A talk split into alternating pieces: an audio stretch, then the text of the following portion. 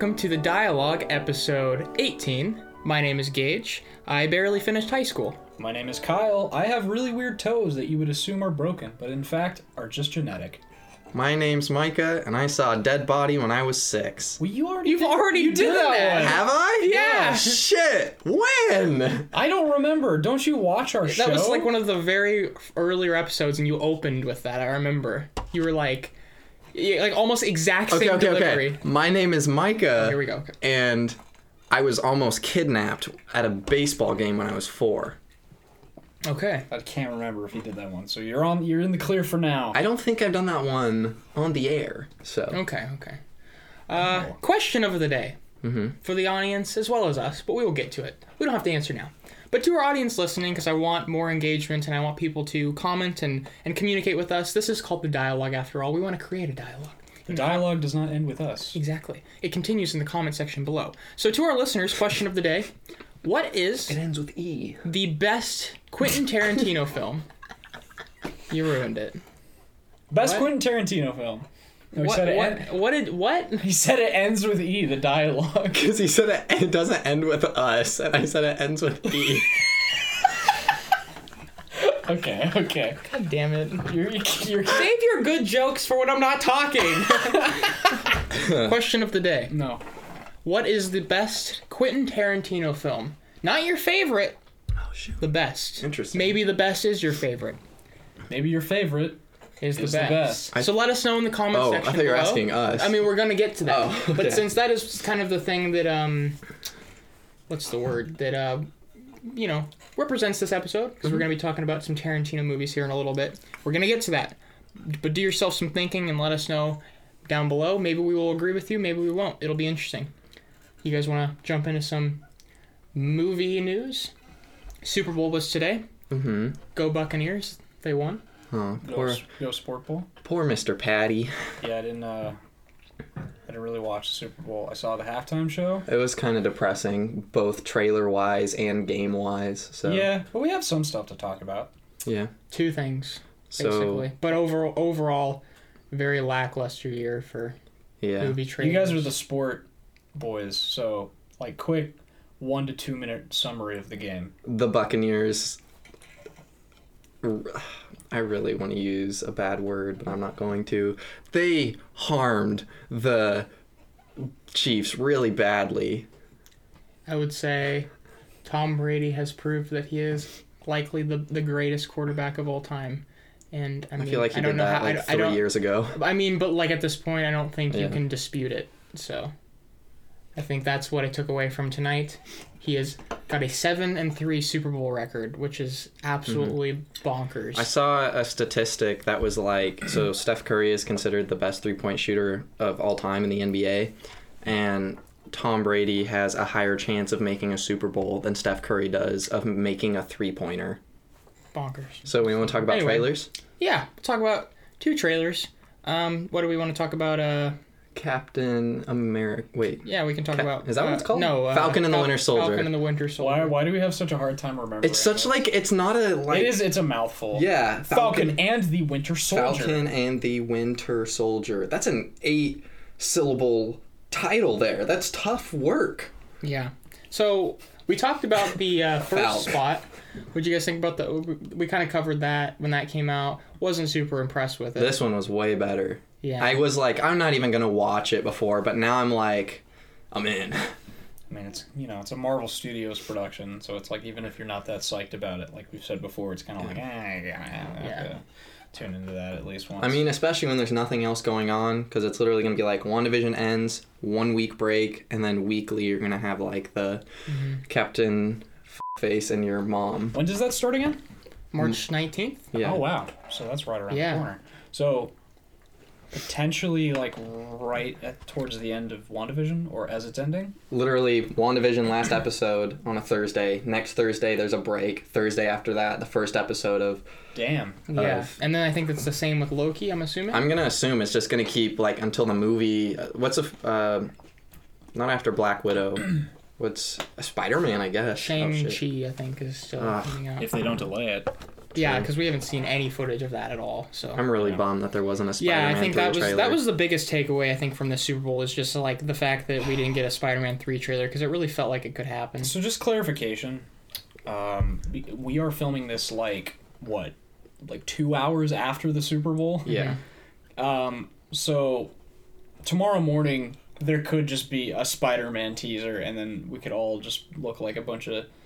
Why though? Why would they release it the day? I don't know. I just have a feeling at the bottom of my. I mean, Tom nuts. Holland did say that like this next week, like there's a high probability that like we could well, get there a trailer. there was a um, the uh, there's a Instagram I guess there's an Instagram page that's like run by Sony that's like made to look like Flash Thompson's like Instagram from like the movies. yeah, I've seen that. and like he's they've already started uploading stuff to that account like in the last couple of days so it kind of gives you the impression that like the marketing is starting to like run back up again.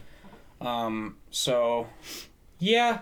And of course there's always a bajillion rumors that may or may not be true that are always floating around the interwebs. Yeah, yeah. and we try our best not to cover shit that's fake or shit that's like just rumors but it's hard these days. Everything's just like i heard from my uncle's cousin's grandma that batman is going to be a lobster Yeah, in the next movie he's going to turn into a lobster halfway through the movie and then and he's going to say Lob me, sir. wow. To not you know sit on the disappointment of Spider-Man three for too long. I mean, we did get the Falcon the Winter Soldier show, and it and it's exciting that we're gonna be getting shows one after the other. It's kind of a cool uh, business strategy, I think. Um, and yeah, I was not super like super excited about Falcon Winter Soldier with with the first trailer. I it didn't like disappoint me. Um, but with this new trailer, it had a different energy, I think. Um, so I'm very much so looking forward to it now, and I think Yeah. you kind of have a better idea of like maybe what it's gonna be. It doesn't look like it's just trying to be like Winter Soldier Point Five. Maybe it has a little bit more to offer. Yeah, um, I think my main concern, and I might have said this when we talked about it last, was I'm still confused what, even though I think it'll be fun to watch, like what the characters of Bucky Barnes and Like they're not super defined yet. they just kind of feel like your standard like Marvel quip machines. They don't seem like they're fully fleshed out characters They, yet. they seem like they're like vehicles to just like crack jokes at each And other. they're they're very much so just like the uh, the show existing in itself, extensions of the Captain America character. Mhm. There isn't a lot of identity yet. It's kind Right. of you, you look at these characters and you kind of just think Captain America, kind of like how you looked at the the first trailer and thought Captain America, Winter Soldier. It's just kind of like the same. I mean, you're kind of okay with it, like during movies like Yeah. Captain America and Civil War and Infinity War, with like, you know, them being kind of the comic relief. But for a whole show Being the main where they're the focus. main focus, I'm, I'm concerned that they'll be able to like carry an entire series. I yeah, Well, do you think there there's gonna be because there was a shot of like Captain America on like a football field? Yeah, I wonder if that's like a mascot or something weird. Is that a Yeah. flashback, a mascot? That could be totally misleading. If they don't do a flashback, at least I would be shocked with Yeah. Chris Evans. I'm sure he'll show up yeah. for like so. a second. Um, I'm old. I, did you see that um, Daniel Bruhl's character from Civil War? Um, remind me the I think the character's name is Zemo. Was that the main like villain in Civil War? with, Yeah. like the People aren't a big fan of that character. I, I actually thought I he was okay. yeah, I His didn't him. performance is good. Daniel Bruhl, who's also in *Glorious Bastards, which we're talking ca- I about. don't know. I kind yeah, I kind of liked this character. I liked that. He's reading the German words from the book. Yeah, you all have. I remember because he said Homecoming, and everyone was like, "Is that a reference Yeah. to Spider-Man Homecoming?" And then the director was like, "No, it's just like a total coincidence." But anyway, yeah, I remember kind of liking his character in Civil War because I, I I don't know. I just like the idea of like you have all these like super like human uh people like fighting each other and the one who's pulling the strings is just some dude which i think is kind of interesting It's a little cheesy, but I like. I just liked how he played it. I think it's done in like a pretty like grounded, gritty way. Yeah. most of it. Weirdly enough, the Winter Soldier, that movie in particular, is like one of the most somehow realistic like grounded MCU movies. I, feel, like, his character used to be completely different, and now he's just kind of like Oh, we're talking. Oh, the character. yeah. Oh, Oh, I was just talking about the Oh. movie. Oh, he was talking about character. yeah. I was talking about uh, the character. Well, his character has kind of been all over the place because like he was brainwashed for that time, and right. Yeah. But now he's just kind of like feels like the main appeal of the show is just like, oh, well, we like these actors and they're it's fun to watch them play off each other, but like, is there enough there? I hope I hope know? the show and it, there's a couple shots in the trailer that kind of maybe like give me a little like a glimmer of hope. Mm-hmm. There, it might be interesting for these characters to also be kind of searching for their identity and like who they are in this world because Yeah. like obviously like if they're taking over Captain America's role, that's going to be kind of a strange thing. Mm-hmm. So that might be like a, a a theme in the show is just them trying to figure out who they are and like what what they're capable of. Or, Do, do we know what like the main plot of the show is? That's one Yeah. thing I was gonna ask. Do you think it's going to like play into the story of like like the multiverse of, of like Spider-Man and Doctor Strange and what's going on in WandaVision or do you think it's just going to be them to establish uh, them being established as like a duo to be later used like is it really involved in the grand sc- scheme of the plot going on right now? I'm sure in some way, mm-hmm. but I would assume out of these three shows that we're aware of, Loki being the third one, it's probably most its own thing. Mm-hmm. I would assume. I'm gonna also assume that it's probably gonna be like a limited series. You know, it's probably not gonna multiple seasons kind of thing. I think if any of them has a shot of having se- like second seasons, it would be this one. Maybe. I, WandaVision won't like Yeah, I don't Yeah, think you sure. could do that. I think Yeah. it works best because I think that's definitely Yeah. setting up the, what's going to happen in the next phase of films. right. Wait, so there's WandaVision, Loki, And then Winter Soldier. Falcon. That's it? I think the ones that we know of. Yeah. Okay. Um, I think there's been some ones announced in the future, but I don't Okay. really And think. then there's a bajillion Star Wars ones, but Yeah. we've already talked about that. yeah. Um, oh my god, that was really realistic. Um, You said something kind of funny that it reminded you of like Hobbs and Shaw if it wasn't like bad or something. Or was That it- was That was you. I was like, I, I yeah, it looks. that. I, I said it looked like Hobbs and Shaw, but like if it wasn't bad and was shot well, Like and- that thing at the end when they're like bantering back and forth Yeah. in the end, or not? They're just like having the staring contest. Mhm. That was that was really funny. Normally, I dislike the uh, the Marvel trailer formula where it's like we got to put a joke at the end, but that was kind of like more subtle, and it wasn't as cue laugh here. Yeah. it was real silly. It was silly, yeah. And the editing, it was just kind of goofy. I You gotta it. laugh out of me, and I kind of hate that it did. Yeah. like, oh, all right, you got one. Yeah, same. But And there were some more interesting shots in the trailer. It didn't look as like boring. It was like there was some interesting cinematography. I kind of get. I mean, yeah, all of these Marvel shows definitely. I mean, they feel like something that you'd pay like full price in a theater to go see. yeah, it looks like it's shot like a movie, which I really appreciate. Yeah. Well, we are going to talk about WandaVision towards the end of this episode because somebody asked us what our thoughts are on it. A little bit. A little bit. because we're gonna have a whole episode for that later on. Yeah. What are we halfway through the? se- We're on the episode series? five of nine. So Okay. Yeah, and we've actually been uh, getting together. Yeah, it's been fun. every Yeah, Thursday night them. at midnight. I've never watched a show with friends like this before. It's kind of been a fun Yeah. experience. And oh, I know we're gonna get into it later, but I see that the hype and how much people are talking about it is so much higher because they're releasing it once a week instead of just being like, "Bleh, here it is, all of it at once. What's Yeah. also fun too is like we haven't been getting a lot of like Marvel stuff in the last, you know, a while. It just feels like it's kind of like uh, Yeah. therapeutic to be able to like get together with friends and get excited about like s- movies or TV shows again, you know, with Mm-hmm. like with WandaVision. So it's kind of been like kind of a I guess a Yeah. therapeutic without sounding tr- tr- too dramatic. Marvel couldn't have picked a better time to start making Totally. television shows. Yeah. totally.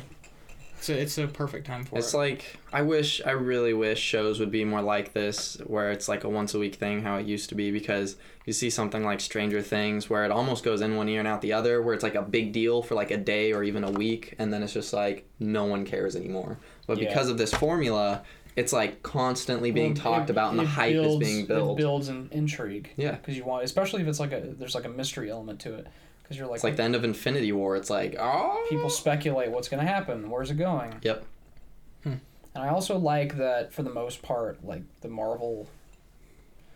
You could on honest to God, like it's very fitting for Marvel to be working in TV because you could argue the MCU in its entirety is basically like a bajillion dollar TV Yep. show Yep. already.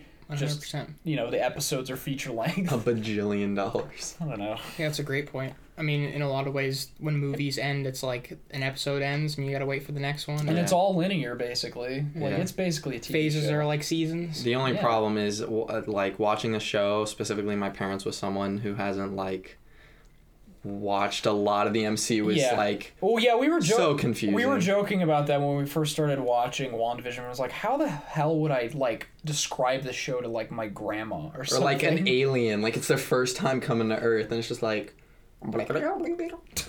There'd probably be a little bit more concerned with like some other like how how like our physics. Not uh, like, what WandaVision Yeah, is. yeah. Might not be the first thing that I would What be the like. fuck is that WandaVision shit?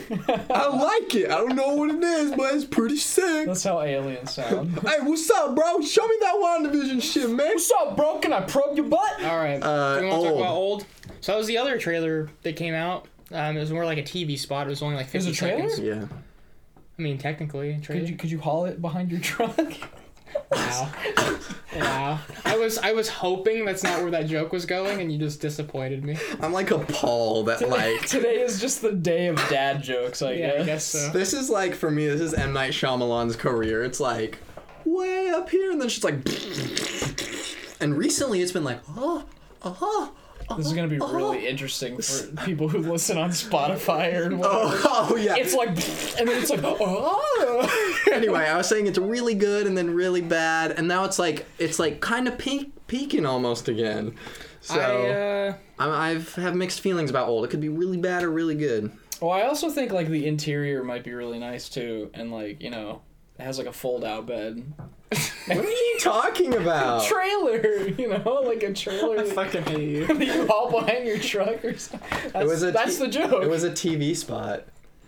I know, but he said I saw it from a window. I spotted it. the TV. All right. All right. I'm All right, sorry. So it, was about, it was about 50 seconds, about 50 seconds long, and I think the worst part about the trailer is just, or the TV spot, is just the fact that it's so fucking short, Yeah. and they're trying to tell you, like, information about the movie, and it just doesn't work very well, so it's just more so how it's marketed, but I'm still very excited nonetheless. It's I- really I hard to. Re- Sorry. Uh, I'm sorry. I was just gonna say I disagree. Okay. Because I feel like, like after watching that, I was like, I don't need to see anymore else. Like, any, No, I don't, anything I, else. I don't think so. I don't think I need to either. I just feel like it, it, it kind of feels a little, I um, mean, it's very short. cheesy maybe because it's like 50 seconds and you're like shoving all of this information in really quick to tell you like it's very Yeah. trailery information like some we need to get off this island or like all these I'm scared. he was well that's not really information but okay She's scared. I guess That's so. pretty That's pretty vital. um I gotta know if They they're could scared be- or not. they the, could be the one happy the one line it. the one line where she was like he was six moments ago or something weird like that i was like all right very trailery trailery Mm-hmm. lines that kind of makes the movie seem like it might be dorky Just give me a second. yeah. So I but no, I mean nonetheless I'm excited and I think that it's it looks like a very high concept movie. Knowing Shyamalan, I'm sure he's got some nice twists and turns and some things that he's gonna add to it and, you know, kinda hopefully exceeds expectations. I mean, I've, I've been kind of sorry. I keep doing that, but I've been kind of surprised with uh, how well Shyamalan's been able to like keep the the consistency of things that aren't like god awful. I guess. Yeah. Glass wasn't god awful. Wasn't my favorite, but like recently, I mean, what what what has he had? He's had The Visit and Split. Visit, split, glass. Yeah. Is that it? Is it? Visit, split, glass. Again, I, I, you guys have definitely seen more Shyamalan movies than I have. Have you seen like the classics like The Sixth Sense and I haven't. Uh, oh my gosh. Because everyone's already spoiled it for me. It's like the most spoiled movie so of all I time. thought Yeah. I thought The Sixth Sense would would um like because I knew the twist, it wouldn't be very good. Mhm. But like It's still good. Okay. mo- honestly, the twist is like one of the more like less interesting aspects. Have you seen of it. Signs? No, I haven't. Dear God, that's like That'd my be a that's fun another podcast. that's like my favorite M Night Shyamalan me movie. too. Me too. That'd be a fun When one. we did the, um, I'm pretty sure, yeah, when we did the Shyamalan episode with Zach, all the movies we watched, those are the only Shyamalan movies I've seen. Damn. Just the Um, Unbreakable trilogy then. but I kind of get the sense with Shyamalan. No, you've seen The Visit. Oh yeah, that's right. I've seen The Visit.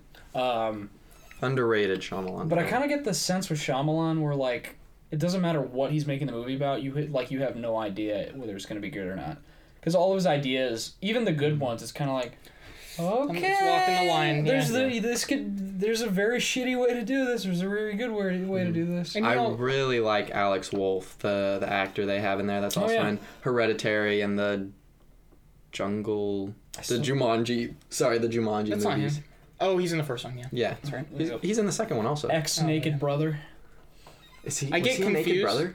Yeah, no. Yeah. Alex and Nat Wolff were the Naked No. Brothers from the Naked Brother. You know why I get confused? Because Nick Jonas is also in the Jumanji movies. There was just so much information going by so quickly. It was just hard for me to re- retain what was. So I, after the second or third time, I was like, oh, That's okay. kinda what I was like the little subtle things with like my shorts or my swim trunks are Yeah. like like getting looking pretty small on me or whatever, and it's like, I don't know what was said exactly. No, that's kinda it's just basically it. No, it was just funny the way my swim trunks are looking pretty. uh They're look. They're getting all.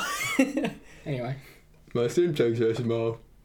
um, Was that a sentence? so yeah, I, I feel the same way, and um, but excited. I lost my train of thought. I'm excited. tit, I'm like tired. I'm sorry. I'm uh, I'm foot, I do think it could be an interesting thing. Like it's like the Nose. Benjamin Button thing.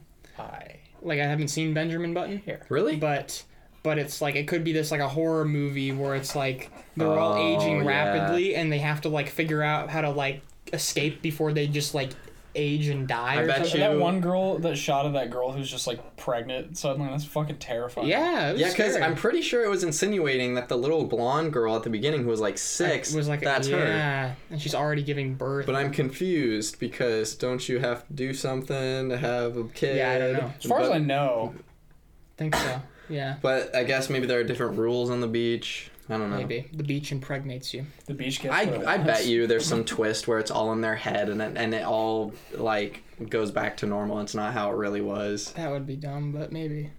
I don't know. And Thomasin McKenzie's in it too. Yeah, she's from really Jojo good. Rabbit. You know what else? Wasn't she in something else recently? I don't remember.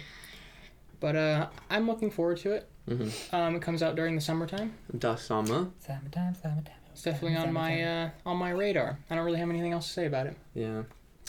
Um, well, I guess we'll move on to the main discussion. But first, um, just want to take another moment to say, if you have not yet, please subscribe to the dialogue on YouTube. If you're listening to this on audio, go to our YouTube channel. We upload exclusive clips sometimes, and you can see our pretty faces and subscribe and comment. And like I said, leave some comments down below. Question of the day: What is your favorite?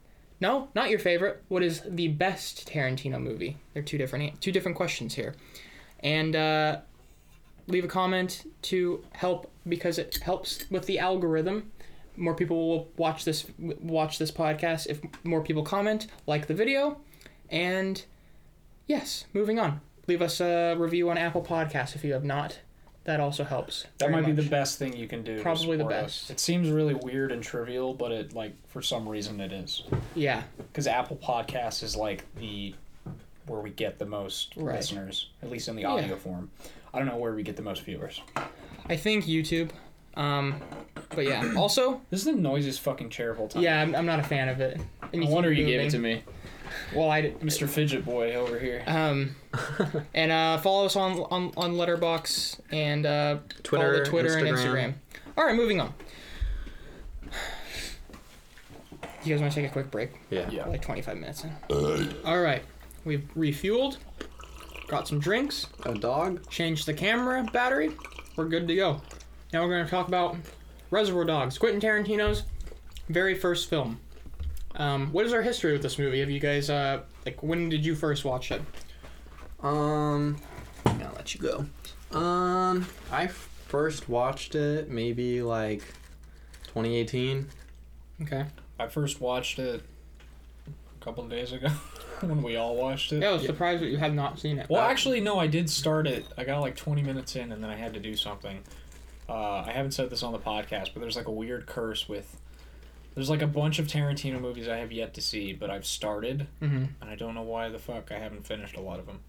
I think I've only seen now Reservoir Dogs, Pulp Fiction, Hateful Eight, Glorious Bastards. Glorious Bastards, That's fine. Once Upon a Time. You haven't seen Kill Bills, I watched like the majority of the first one, okay, and not the second one. and not Django. No, I've Okay. seen parts of Django. Hmm. Okay. Okay. Um, I obviously, I've seen Reservoir Dogs a few times. You guys give me shit for being a Tarantino boy. was my second time seeing it. Um, okay. probably my like 15th time seeing it. I've seen that movie a lot. Probably seen it more than um, Pulp Fiction, to be honest. Um, Pulp Fiction was always the movie as a kid, obviously. Or when I was um, like a younger teenager, like uh, it hit me the hardest. But then I watched Reservoir Dogs and I fell in love with that as well. Um, and I think as I get older, like I have appreciated Reservoir Dogs in a more than Pulp Fiction. I think Reservoir Dogs have, has aged well, but I haven't seen Pulp Fiction in a couple years because I got to this point where like I just could not watch that movie Yeah. I had watched it so many goddamn times. Right. And I think Reservoir Dogs has kind of hit that for me. I think with this last viewing, especially, Mm-hmm. there's kind of this thing when you've seen movies so many times that like you just notice every fucking thing right. that like has always bothered you and it sticks out like a sore thumb. like you don't you no longer watch it just as a movie anymore. It's just Mhm. like, oh look, that shot is out of focus. Oh look, Mhm. I can see the boom mic. It Oh, can be really frustrating. That's why like watching movies too many times is is never a good at least for me, never a good thing. I have a few movies that are like that. That's why I don't watch my favorite movies like all the time Right. if I can help it because I'm afraid it'll get to that point of like Yeah. Because it inevitably does, I think. yeah. Yeah, see, I'm the opposite. I I'm, I spend a lot of fucking time online. We were joking about this about like. I think I, actually I've said this on the podcast, haven't I? Where it's like Maybe. I just. It's weird that I like I know things about movies that I Mhm. haven't even fucking seen. Right. We were joking that you watch more clips of like Mhm. like segments of movies on YouTube than actually watch movies. in Well, their I don't think that's true, but like it, I'm I'm sure it fucking like feels that way. Well, Um, and sometimes you'll tell me facts about movies that I have that I've seen. mhm. I'm like, oh shit, I didn't know that. And you're like, yeah, I haven't even seen that movie. yeah i just i don't know it's like you know when certain movies are like part of like the cultural zeitgeist also you know it's like i watch like you know because i like i'm into like movie making and stuff and i watch like, like film essays and you know it's certain movies they reference over and over again so it's hard not to like Mhm. you know pick up that shit All right. One more break while I take She my, has to go potty. my sad fucking dog. I know the way she's looking at us, just like, All right, she's gonna explode. I'll be right back. oh, the way she's holding her back feet together. So I guess it's clear that I have like the, I mean, with Tarantino across the board, I probably have the longest history. Um, the longest boner the long, the long For for Tarantino. Tarantino, metaphorically speaking, of Yes. course, and physically. yes you have if you've been following gage for a long time i think his first video was just like Yeah. praising And- to his Oh tarantino. I don't think I had seen a single Quentin Tarantino movie until I met Gage. Mhm. And then I was like, shit, maybe I should check this guy What, out. what was the first one you watched? I want to say Reservoir Dogs. Okay. No. No, because- Pulp Fiction. Yeah. I Pulp think that Fiction. was the first one I watched too. Okay. I think that's the first one a lot of people watch. Mm-hmm. because it's definitely his like most popular obviously like most Yeah. like well known you can anybody knows what pulp fiction is i think Mhm. um yeah so uh you guys reservoir dogs what are you guys what, what are your thoughts on it I didn't like it as much like from the first time I saw it. And I think that's just because the first time I saw it, I was like just really like digging into like movies and movie making.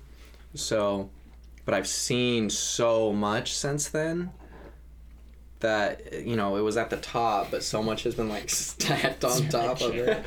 Okay that it's just like I've seen so much more do a lot of things better. And yes, it was his first movie, and it didn't have like the biggest budget, and the Yeah. audio can be like at times. But Aw. you think it's that bad I don't think it's bad at all. I gave it three and a half stars. I just no audio wise I don't think it's horrible. I, I mean, I'd say it's decent. Hmm. I wouldn't say it's like good or great.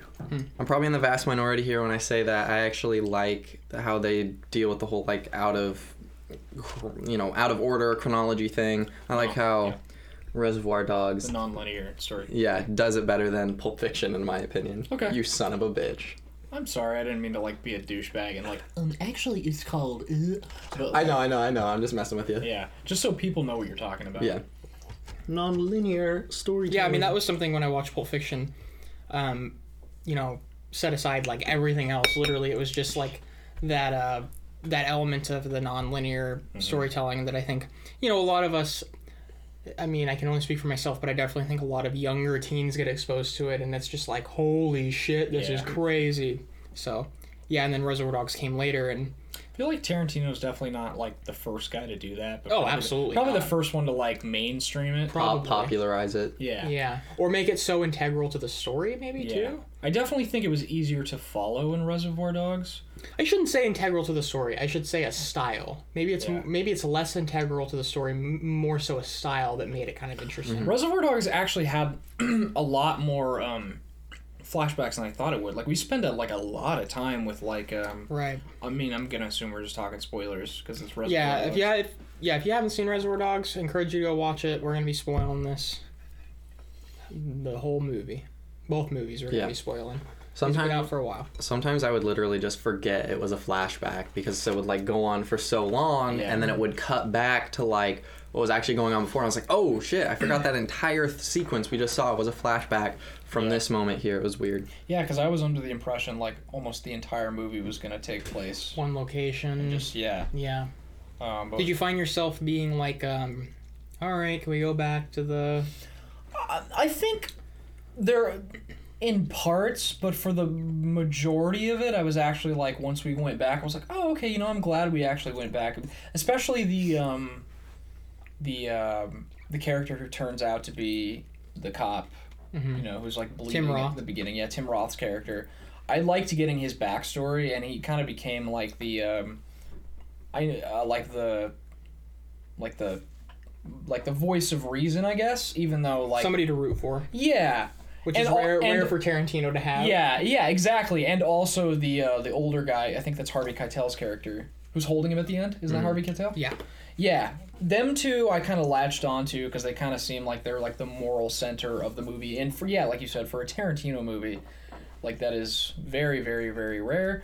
Um, and you, honest to God, like feel pretty fucking bad for for them, and you kind of get the idea that like like uh, Harvey Ty- Harvey Keitel's character like really bonded over hmm with Eli Roth and like finding out that he's a like a cop and like you, you see that part where he'd like consider shooting him in the face. And I mean, I guess it's. I mean, I guess And it's it like. does. Well, I guess it's sort of like left up to interpretation. I mean, I know you hear it, but like it's off screen, so Fair. I'm sure. I'm sure Fair. there's people online like, did he do it? Did he not? But Yeah. but anyway, it's yeah, it's very rare for a Tarantino movie to like get me. There's like, theories that, that um, emotionally invested. yeah, there's theories that what's in the um, the suitcase in Pulp Fiction is actually the head of Tim Roth from Reservoir Dogs. You said that in like a very joking manner, but I feel like you're not joking. I am joking. Oh, you are. yeah. But I wouldn't be surprised if that is a theory. the the head of Tim. I have an interesting question. Yeah. Do you think people would like have this as highly regarded if it was like the exact same story, but just like in chronological order? No flashbacks. It's just like everything happening, se- sequential, like how I, it does. I go. thought about this like a little bit after we watch it, and I think it would be a significantly worse movie. I think it's like Yeah. Memento, where it's like out of like out of order. It's like a fucking great fucking movie, but if you were to watch because it, it's almost like a mystery. yeah, if you were to watch it linear, there's like no yeah. The fact that you don't know certain information until Mm-hmm. later is what keeps you wanting to watch it. You know, Mm-hmm. because if you if the movie opened and you knew that the guy was a fucking um Well, like Yeah. it would take away like all the fucking suspense.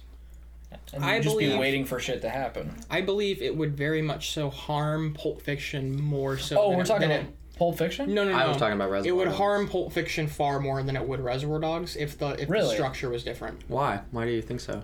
I think the structure far more defines Pulp Fiction than it does Reservoir Dogs. I guess I don't disagree. Um, I do like how in Pulp Fiction, like we begin where we started, and it kind of it like it, it it leaves for like a perfect like end note for Pulp Fiction. Like with the mo- like my, my favorite scene from Pulp Fiction is like the end monologue uh, with Samuel Jackson. Uh, I guess that's Tim Roth too, isn't it? Shit, I just made that connection. Yep. Yeah, he's got Tim Roth at gunpoint, and that little monologue he does is like my favorite scene from the movie. And it's like, again, it's sort of a. I'm still kind of standing by. I think Pulp Fiction might be my favorite Tarantino film as of now. Um, How dare you? uh, You think it's sorry? best? Sorry to be. Oh, ah, I'm not sure. Okay. I'd have to think about it. Um, yeah, sorry to be so predictable, but um, it's also like one of the few. I don't know. I, I kind of find that I, f- I seem to find that um like earlier Tarantino more appealing to me for some reason because I feel like there was a period where he just gets very, very self indulgent and it's like, I I think there was a co- wasn't there a co-writer on Pulp Fiction? Mm-hmm. Yeah, um, and I think like it, it, it, it grounded him a little bit, and Okay.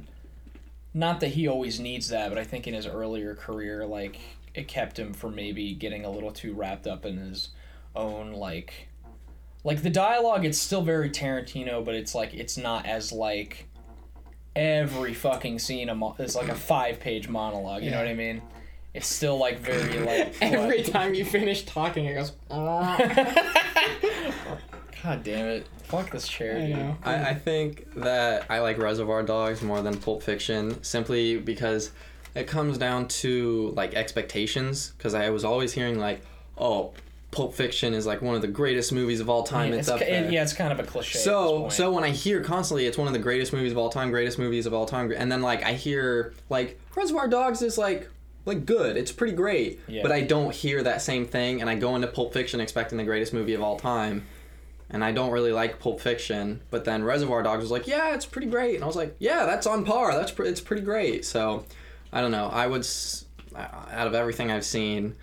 I know we're not really talking about Pulp Fiction, but I think Yeah. Pulp Fiction's like my one of my least well, favorite. we're kind of talking about Tarantino Yeah. overall, and That's Tar- okay. Tarantino's always been an interesting case for me, and also for like me and Gage's relationship. Because obviously, Mm-hmm. when I first met Gage, it was like you've obviously calmed down a lot more and have expanded your film taste. Tarantino. Well, my film Quentin taste. Tarantino. Let's be clear. My film taste at that time was, Was Tarantino. Tarantino. Tarantino. I mean, like nothing. I know, and so like I think being around somebody that was like Tarantino is the second coming of Jesus Christ. Yeah. Like, of course, like as a teenager, I'm like, well, he's not that good, and I so I sort of had like a little bit of a contrarian attitude, but Mhm.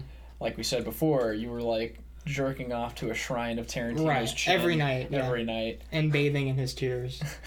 I think I have the exact opposite like view from you because you said you like um, what seems to be like his earlier work like the most.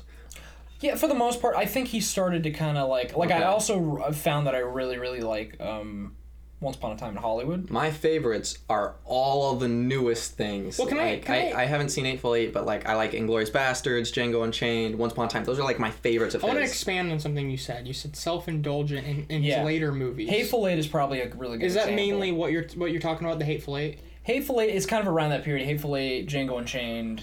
Okay, Kind of so around some of the pe- stuff you've seen from Django. Yeah. Okay. Where it's like, and we've talked about this before. Specifically, this is probably a part of it, but more specifically, like his use of his inconsistent use of narration in his later movies, Right. where like he, he just he narrates one scene and then it's So that would play into the Once Upon a Time in Hollywood for you. That that issue. Yeah, but also like with Once Upon a Time in Hollywood, I also feel like even though that's in it, the rest of the movie I feel like feels w- way more accessible for like a mainstream audience The for a, for a Tarantino movie. The rest Com- of it makes up. Com- yeah, compared to the rest of his his filmography, like I feel like I don't know, like the like the dialogue is still wordy and everything, but it's it's like it's it's like he's trimmed the fat a lot for that for that one for some reason.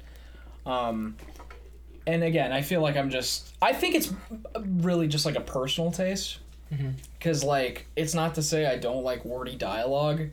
Um, I've talked about um, how like one of my favorite screenwriters who's like just is known for having like a similar style, sort of Aaron Sorkin. You know, just like the very very wordy, very makes movies about people talking in rooms and like very clever dialogue. But I think the main difference between Tarantino's writing style and Aaron Sorkin's writing style is Aaron Sorkin is is um like witty back and forths as opposed to Tarantino where it's again it's like the three page monologue thing. Yeah. And I think again it really just comes down to a personal taste. It's not bad. It's just kind of like I don't. Yeah, I don't really know how I stand as far as like old new Tarantino. Yeah. I I think. I think it was more clear cut for me like when I first saw Once Upon a Time in Hollywood because I'm not the biggest fan of that movie. I don't I don't hate it, but I'm I don't think it's like I like I can definitely again I just watched Inglorious Basterds with you not too long ago for this podcast, so I could very much see me like being like, yeah, that's probably one of his best movies. Yeah. Which one? Inglorious Basterds Inglorious or Basterds. Once Upon a Time in Hollywood is my personal favorite, but I think Inglorious Basterds is like the best. Okay. So Um, yeah, I mean, like, I think over the last year, I've, um, with Reservoir Dogs and Pulp Fiction, I've definitely um, just kind of not like grown up, but I've grown out of them a little. Yeah. Those movies, just like they definitely more so represent my early teenhood and, and my Right. mid teenhood, and, and now I'm just older and I'm discovering more things that I like. So it's it's not something I hold super close to my heart as much. Well, like anymore. we've talked about, I think it's kind of the st- it's in the same vein as like movies like Fight Club and like you know where it's it's the stereotypical like freshman year at film student. You know, Yeah. got the Pulp Fiction poster in their bedroom, and it's like I think I'm I'm s- right now. I think I'm definitely more of a fan of the mid to late Tarantino with Inglorious Basterds and Django. yeah, Um, I, I I definitely Inglorious Basterds just clarified to answer the question of the day is my favorite, but I also believe it is by far his best. wait, I'm sorry. Which one? Inglorious Basterds. Yes. Okay. By far my favorite, by far his best, I believe. And um, I think right now, off the top of my head, honestly, like the only other movie that like, I don't know, I don't love, I just don't love Tarantino's stuff as much as I used to, and I think it's just because I was so into it for the longest hmm. time. Well, I think I remember you talking about at the time you had never seen anything like it, and you were it kind of changed how you Right. saw like, oh shit, like you could make movies this way, like Yeah, like, yeah. you know, I, I always was like confused when I s- obviously I'm biased because I'm not the biggest fan of Pulp Fiction because I saw Inglorious Basterds and and it, I just it's just weird to me that Pulp Fiction seems to be like the most highly regarded like best one. Like I think it's when I think Inglorious Basterds is like I think for I the think it- one. I think culturally, like it just has like a much bigger impact. It's not that it's like the best one quality wise. I think Mm-hmm. it's just like the most quotable. It's like it came out at that certain time. It was like his second film, and that was like the movie that like really like. I mean, Reservoir Dogs. I know like got him some attention, obviously, but like Pulp Fiction was the movie that like put Tarantino on the map and made him a household name. I think uh, as far as early Tarantino goes, especially now that I'm older, that's something that doesn't resonate with me as much. I mean, not to say it really ever did, but I'm definitely noticing it more. Is just the, the the tone of his earlier movies. Yeah. is not something that really connects with me. Um, Hmm. I, I don't. I can't. I wouldn't even try to explain the tone of Pulp Fiction or the tone of Reservoir Dogs or the tone of Jackie Brown.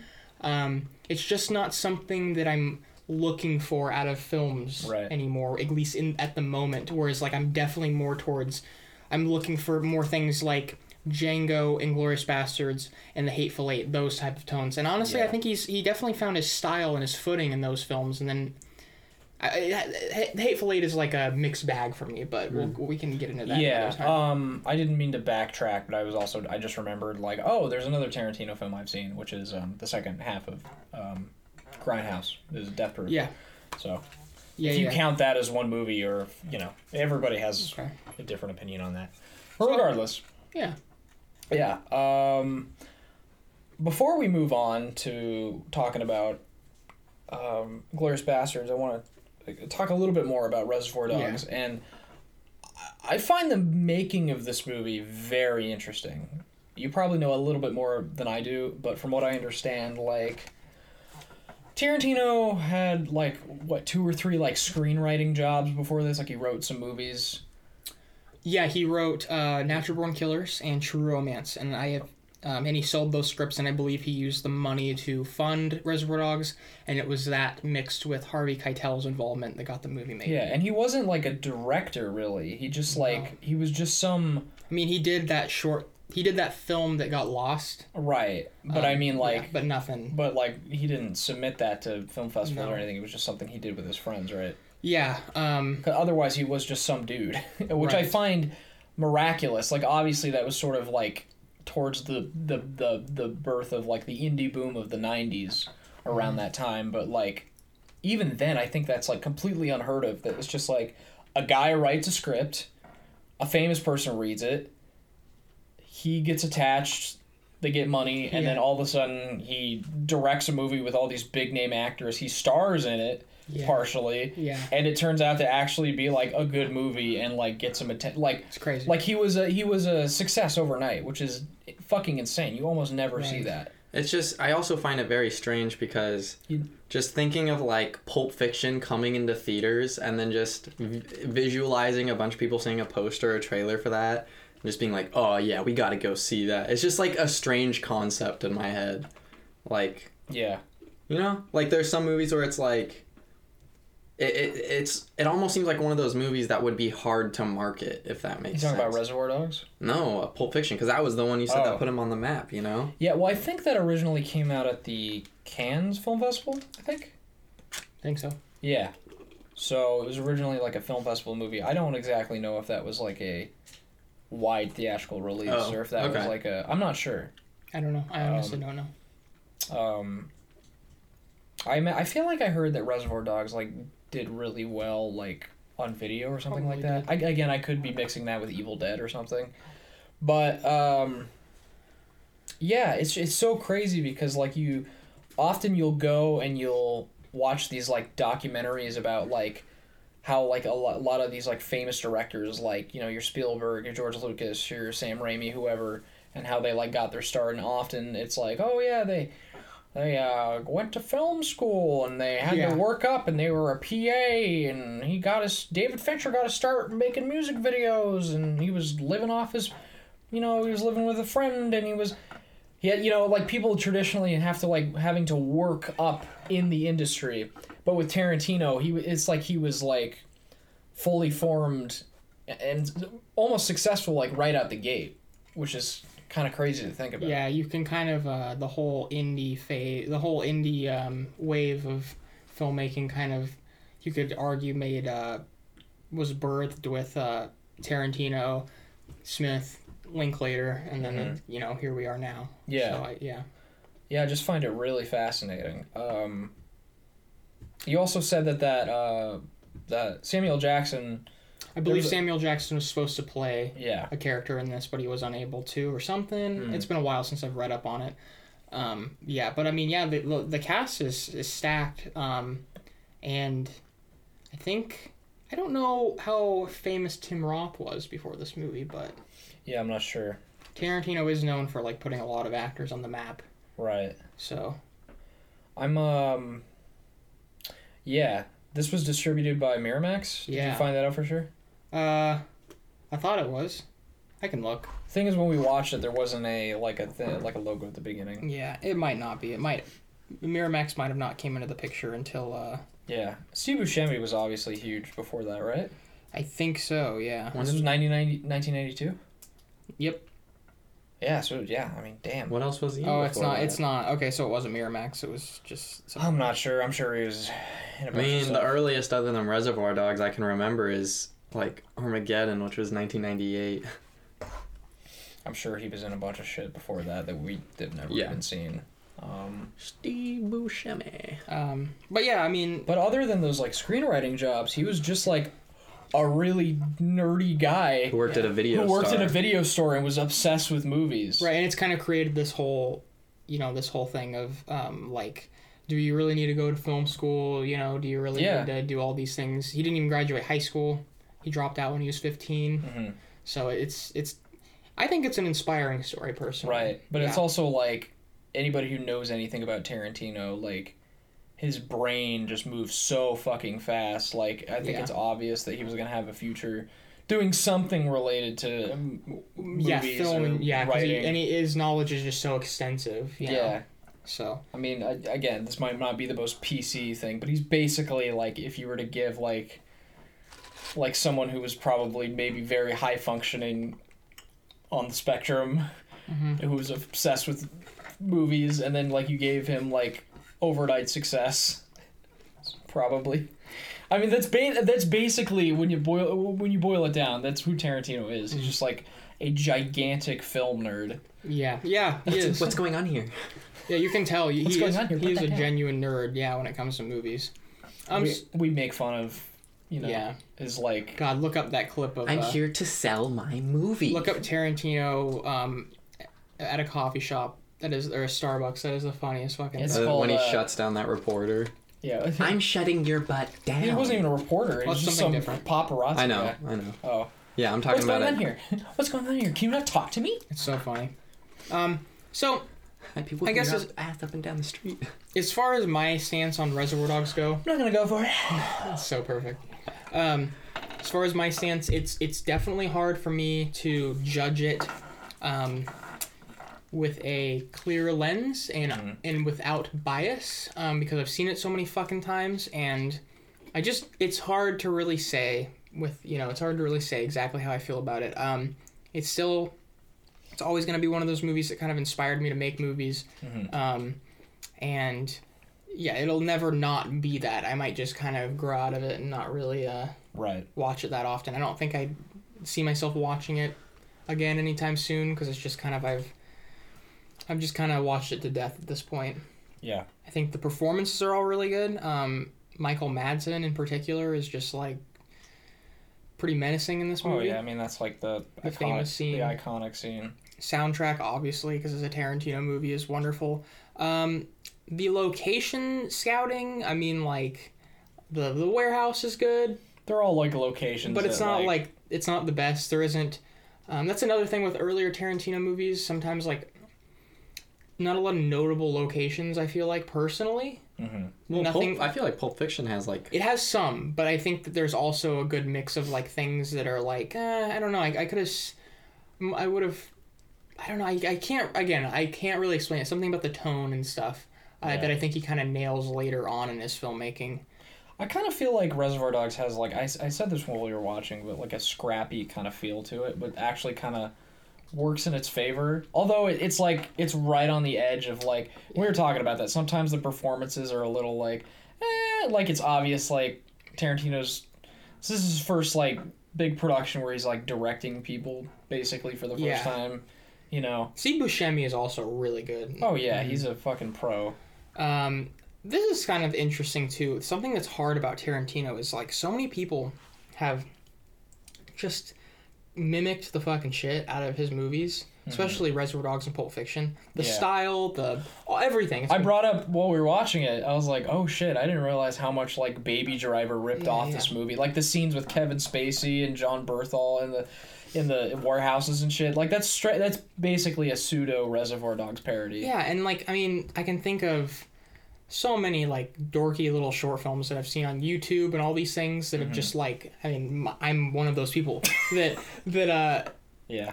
just fucking tried to make their own little Tarantino film, and it's just so cheesy and corny. And I wonder how much that affects the origin of that. Mhm. It was the it, even if it something was the first thing to do something like if so many things have kind of made it like a cliche or kind of cheesy afterwards Yeah. is it it's it makes it harder to look at the um, the first thing Right. um, clearly um, without uh, without all that shit, you know. Mm-hmm. So I don't know. I just wonder how how big of an effect that has on it. I think it's so cool that he. I keep going back to Pulp Fiction, even though we're not technically like one of the like talking movie points. But I just think it's so cool. He went from Re- Reservoir Dogs, where yeah, he had uh, like a few like, de- you know, pretty big-ish movie stars, and then just like his next movie was like Samuel L. Jackson, John Travolta, Bruce Willis, like people who were like well-established A-listers. Yeah. Yeah. And it was just, I just think that's really cool. Well, I mean, yeah. I think his first movie definitely got got people's attention. I mean, Harvey Keitel was a is a fucking he was a huge name. Was he? Yeah, and I guess uh, the other two older guys in the film were pretty well known actors as well, and it was kind of a big deal for them to be there. Yeah. So it kind of opened that door to like having a lot of these actors in. I think after the fact. I don't know if I said this yet, but I like this movie. I feel like Oh, I- yeah, no, I, I didn't like this movie actually too. s- actually say I, this. I I gave this movie five stars. I only rate movies five stars.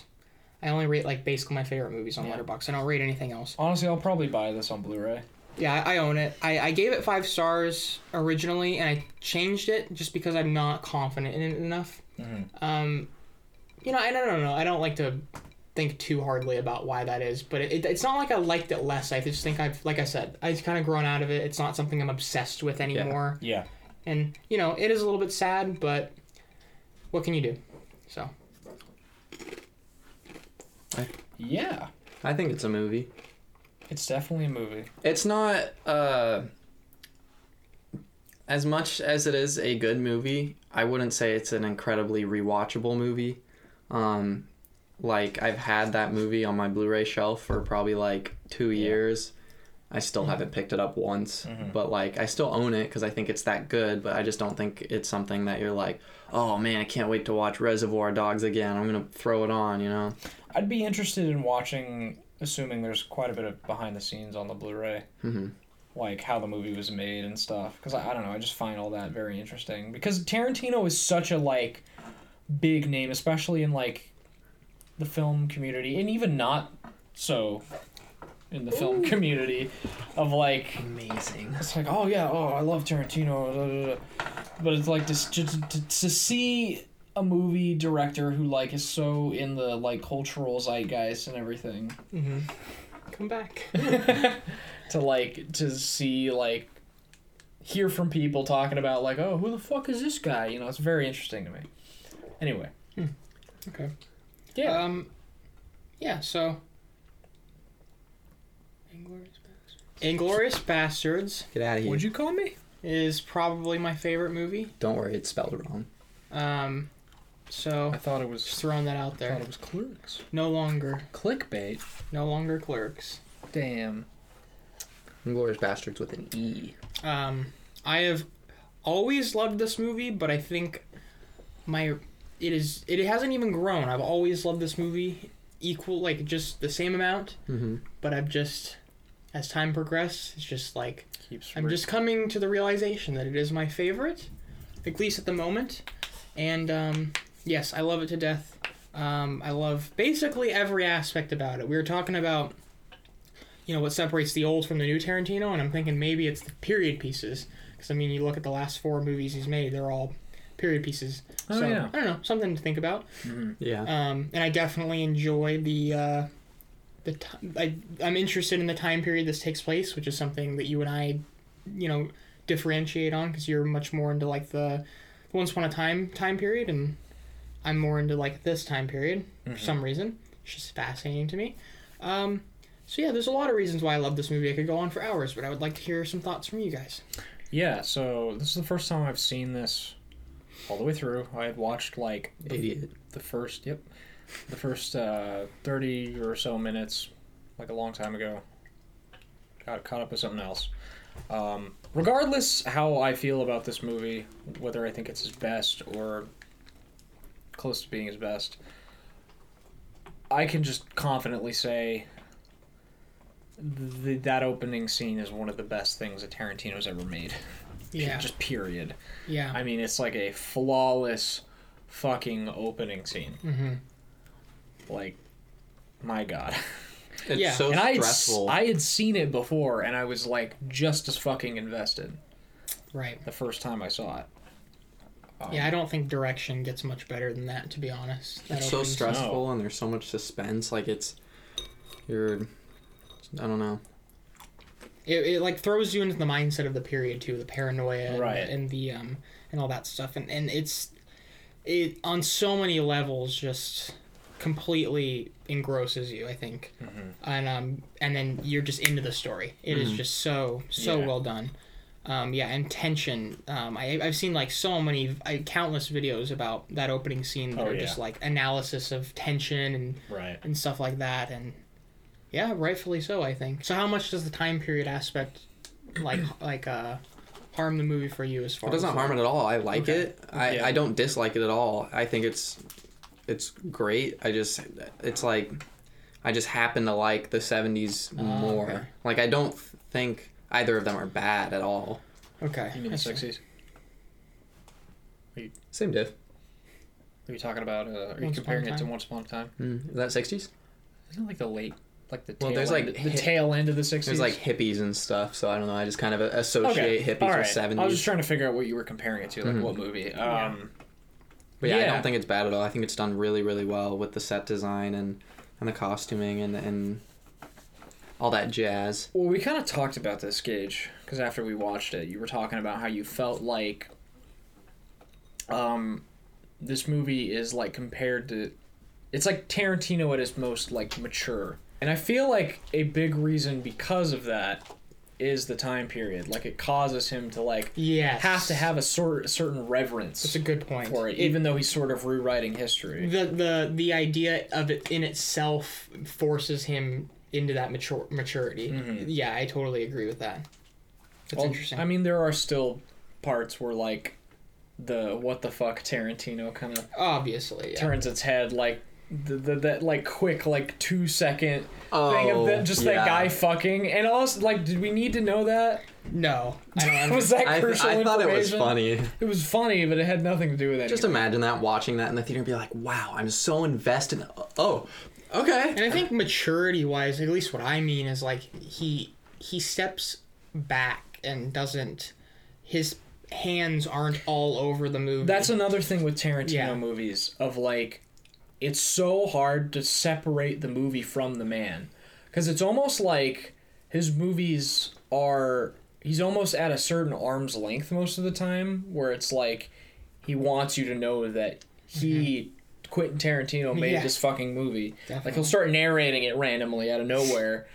Uh, you know, yeah. and like, there's even like meta lines, and he, that's even in Glori- towards the end of Inglorious Basterds. The line we end on is like, "I think I made my masterpiece." I mean, again, it's it's obviously supposed to have like a, Yeah. it works in the context of the scene, but it's the last line before we cut to credits. Like it's you know, Yeah, he knew what he was fucking It's doing done there. so well. It's so beautiful. But it's it's hard to separate Tarantino from the movie, and I feel like with Inglorious Basterds, it's probably from what I've seen anyway, the movie where it felt like it felt the least like a quote unquote Tarantino film. You know, um, most of the movie is uh, subtitled.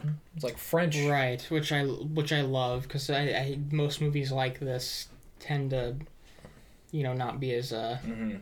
they just do the English shit and they just speak German. There they have the German accent and they speak Yeah. English and it's like it just totally takes me out of it. I can't do it Right. personally. And they actually have like a reason for switching back and forth. Right. It's not just like The way Yeah. they did it at the beginning was really smart. I was like, "Oh, They do it really shit. well. yeah, they actually use use it to like build tension and Yes. Yeah, it's not just like a. I'm going to switch to English. English because I want to." Because I want to. because I want to. Um, I, yeah, I don't know. Like, uh, it's interesting with his later films. I think Inglorious Basterds is by far the peak. Um, and then we get Django, and it doesn't go super far down. Like, I really like Django. Mm-hmm. And a little bit down with Hateful Eight. And then Hateful Eight seems to be like the like a like a benchmark for It's- us. Like we keep bringing it up. it's it's that sp- it's would that you go? Would you go as far as to say it might be his worst film? No, God no. Oh, what do you think is his worst? Yeah. film? Out of Uh, curiosity. Please Jackie don't say Brown. Once Upon a Time in Hollywood. it Jackie would break my heart. Uh, probably Kill Bill two. Thank God. Interesting. Yeah. Um, and then yeah, I'm not super big on Jackie Brown. That definitely seems like his like black sheep movie, the movie that like people don't hate but no one really talks about. Okay, worst Kill Bill 2, uh, Jackie Brown, Death Proof, Once Upon a Time, probably for me. Okay. I would say my least favorite, although if you want to give me shit because I didn't finish it, Kill Bill 1, but I only got halfway through before I turned it off. So if you don't count that, then I would say Pulp Fiction is my least favorite See, of his. The Hateful Eight might, might even be my second favorite in some aspects. What's frustrating about that movie, especially having seen Once Upon a Time Yeah. with the hindsight, there's so many things in the Hateful Eight that he does Yeah. that are the reasons I dis I don't love Once Upon a Time in Hollywood. Like it was Okay. like the transition. Okay, this is what Tarantino is going to become now. Yeah. Like the Hateful Eight still had the Inglorious Basterds and the Django aspects, but it also had this an- another another element to it um, that I'm I'm just gonna say this very bluntly, and it's gonna and you know this is one of my idols, and I you know feel like a piece of shit doing this, but I I do feel like um, Tarantino's later writing has gotten a little bit lazy, and I think it started in the Hateful Eight, and I think it was very prevalent in Once Upon a Time in Hollywood, and it's and it comes from um, in a lot of ways the uh, the narration, like you said, Yeah. and it, it comes in in the Hateful Eight, and it works better for the Hateful Eight in the Hateful Eight's favor because it's like a it's like a um, uh, you know, it kind of feels a clue and and Yeah, and we've talked about that. It, it just seems like there's a lot about Hateful Eight that we've talked about that just like bothers us. mm-hmm. Um, and by no means is the Hateful Eight a bad movie. Like I own the movie. yeah, Um, but um,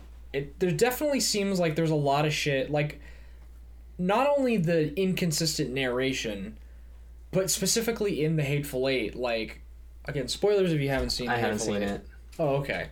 Well, no, I can explain this without spoiling anything. Okay. Basically, like the part of the movie that's supposed to be the who done it yeah, lasts like maybe 20 minutes and then he just tells you a piece of information with narration with Tarantino literally speaking like he's doing Like the narration. Tarantino does it himself. Yeah, he does it himself. That's himself. funny. And he tells you something that would have been way more fascinating if you didn't know. And then like for the majority of the movie that's supposed to be the who done it part, it's over before it begins. yeah. And that and it's like the mix of those things. that, Wait, did like, you say the first 20 minutes or the last 20 minutes? no, like the who done it, the actual part where you're supposed to be like, all right, Oh. who did it? It only lasts like 20 also minutes or the so. the, Huh. the reveal and mystery It's aspect of the disappointing. Hateful Eight is the most like, yeah, okay, yeah, thing of all time. Like it's there's just no surprise whatsoever. Mm-hmm. I mean, and that's annoying because it's like they sold it as like this kind yeah. of like this movie? mystery. Is this movie supposed to be like a mystery? Yeah. So that was a very disappointing aspect, but I loved so much of it. And maybe that's partly why it frustrated me so much is because, you know, I loved Yeah. so many other qualities about it. Um, Yeah, so the presentation and like the build up and the everything. characters I really liked Samuel Jackson and Walton Goggins characters I really enjoyed and they're and they're like But when it, once it comes to the point where it's like, all right, we got all these characters. It's in this location. yeah. It's we're gonna do the mystery who done it thing. Like it lasts like yeah, like maybe So- 20, 30 yeah, minutes so and it's over. I guess my point is like a lot of the lazy writing started there and it Mm-hmm. really really um what's the word uh translated over to the Yeah. the the story of the uh once upon a time in Hollywood. I mean, I haven't seen The Hateful Eight, but so I don't have an opinion in that regard. But I don't personally, I like how it's presented in Once Upon a Time in Hollywood. It seems like a literal, like, break in the movie, like an intermission where it's like there's the first half of the movie, then there's this the second half where it's like, all right, we're gonna skip ahead. How, like six years later, did it say? I don't remember A lot. but like years later and it's like we're, we're taking a break halfway through the mo- mo- movie and it's like it's almost a three hour movie so for them to describe this little part of his his i mean i guess not little but this part of his life that in the grand scheme of thing doesn't have a whole lot of bearing on like the rest of the the story that's trying to be presented I think it works better in Once Upon a Time because the like the format of the movie is different, and I'll explain what I mean. Of like, the Hateful Eight is meant to be like basically a little bit of a throwback to like a movie like Reservoir Dogs, where it's like primarily one location. It's sort of there's like a mystery element to it. It's kind of like a, in, in a sense, it's kind of like a thriller in that way, a little bit. Um, you know, so there's like there's like a very direct like you know where we're heading it's going to like a you know you know what i mean Yeah, yeah. yeah but with uh once upon a time it's just kind of a hangout movie so i feel like it's a little bit more forgiving i don't really like it in either movie Yeah. but like in You're right. hateful eight it was like really bad in my opinion and i was just like it took me out of i was like oh i would have liked this way more if you didn't tell me that I think yeah, I agree that it's like a hangout movie once upon a time, so it's like you know, you can get away with that a little bit more, Yeah. but I can't I can't help but like feel that because it's Tarantino, we're all okay with it. yeah it sort of it sort of comes off like i'm gonna do this and you're gonna be fine with it because i'm tarantino Yeah. It's yeah just it, i can do anything I mean, once upon a time, like as far as information goes, they just unload shit on you. Mm-hmm. It's like all these things that happen that has ha- that have happened to these characters for like yeah, like six years or something, and it is just so much information. Maybe it's not super prevalent like Yeah. the part in the Hateful Eight. It is very important. Um, I was like, I don't know. Do you just want to like, I just want to unload all of my.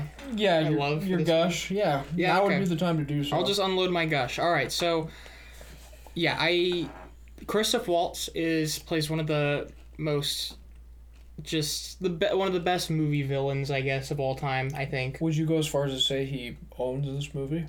Uh, I feel like he gets pretty fucking close. I think you could. Yeah, he gets pretty close. probably on like blu-ray or 4k or something maybe One of the best. Laserdisc. Yeah, one of the one of the one of the best best performances I've honestly ever seen, and I still stand by that.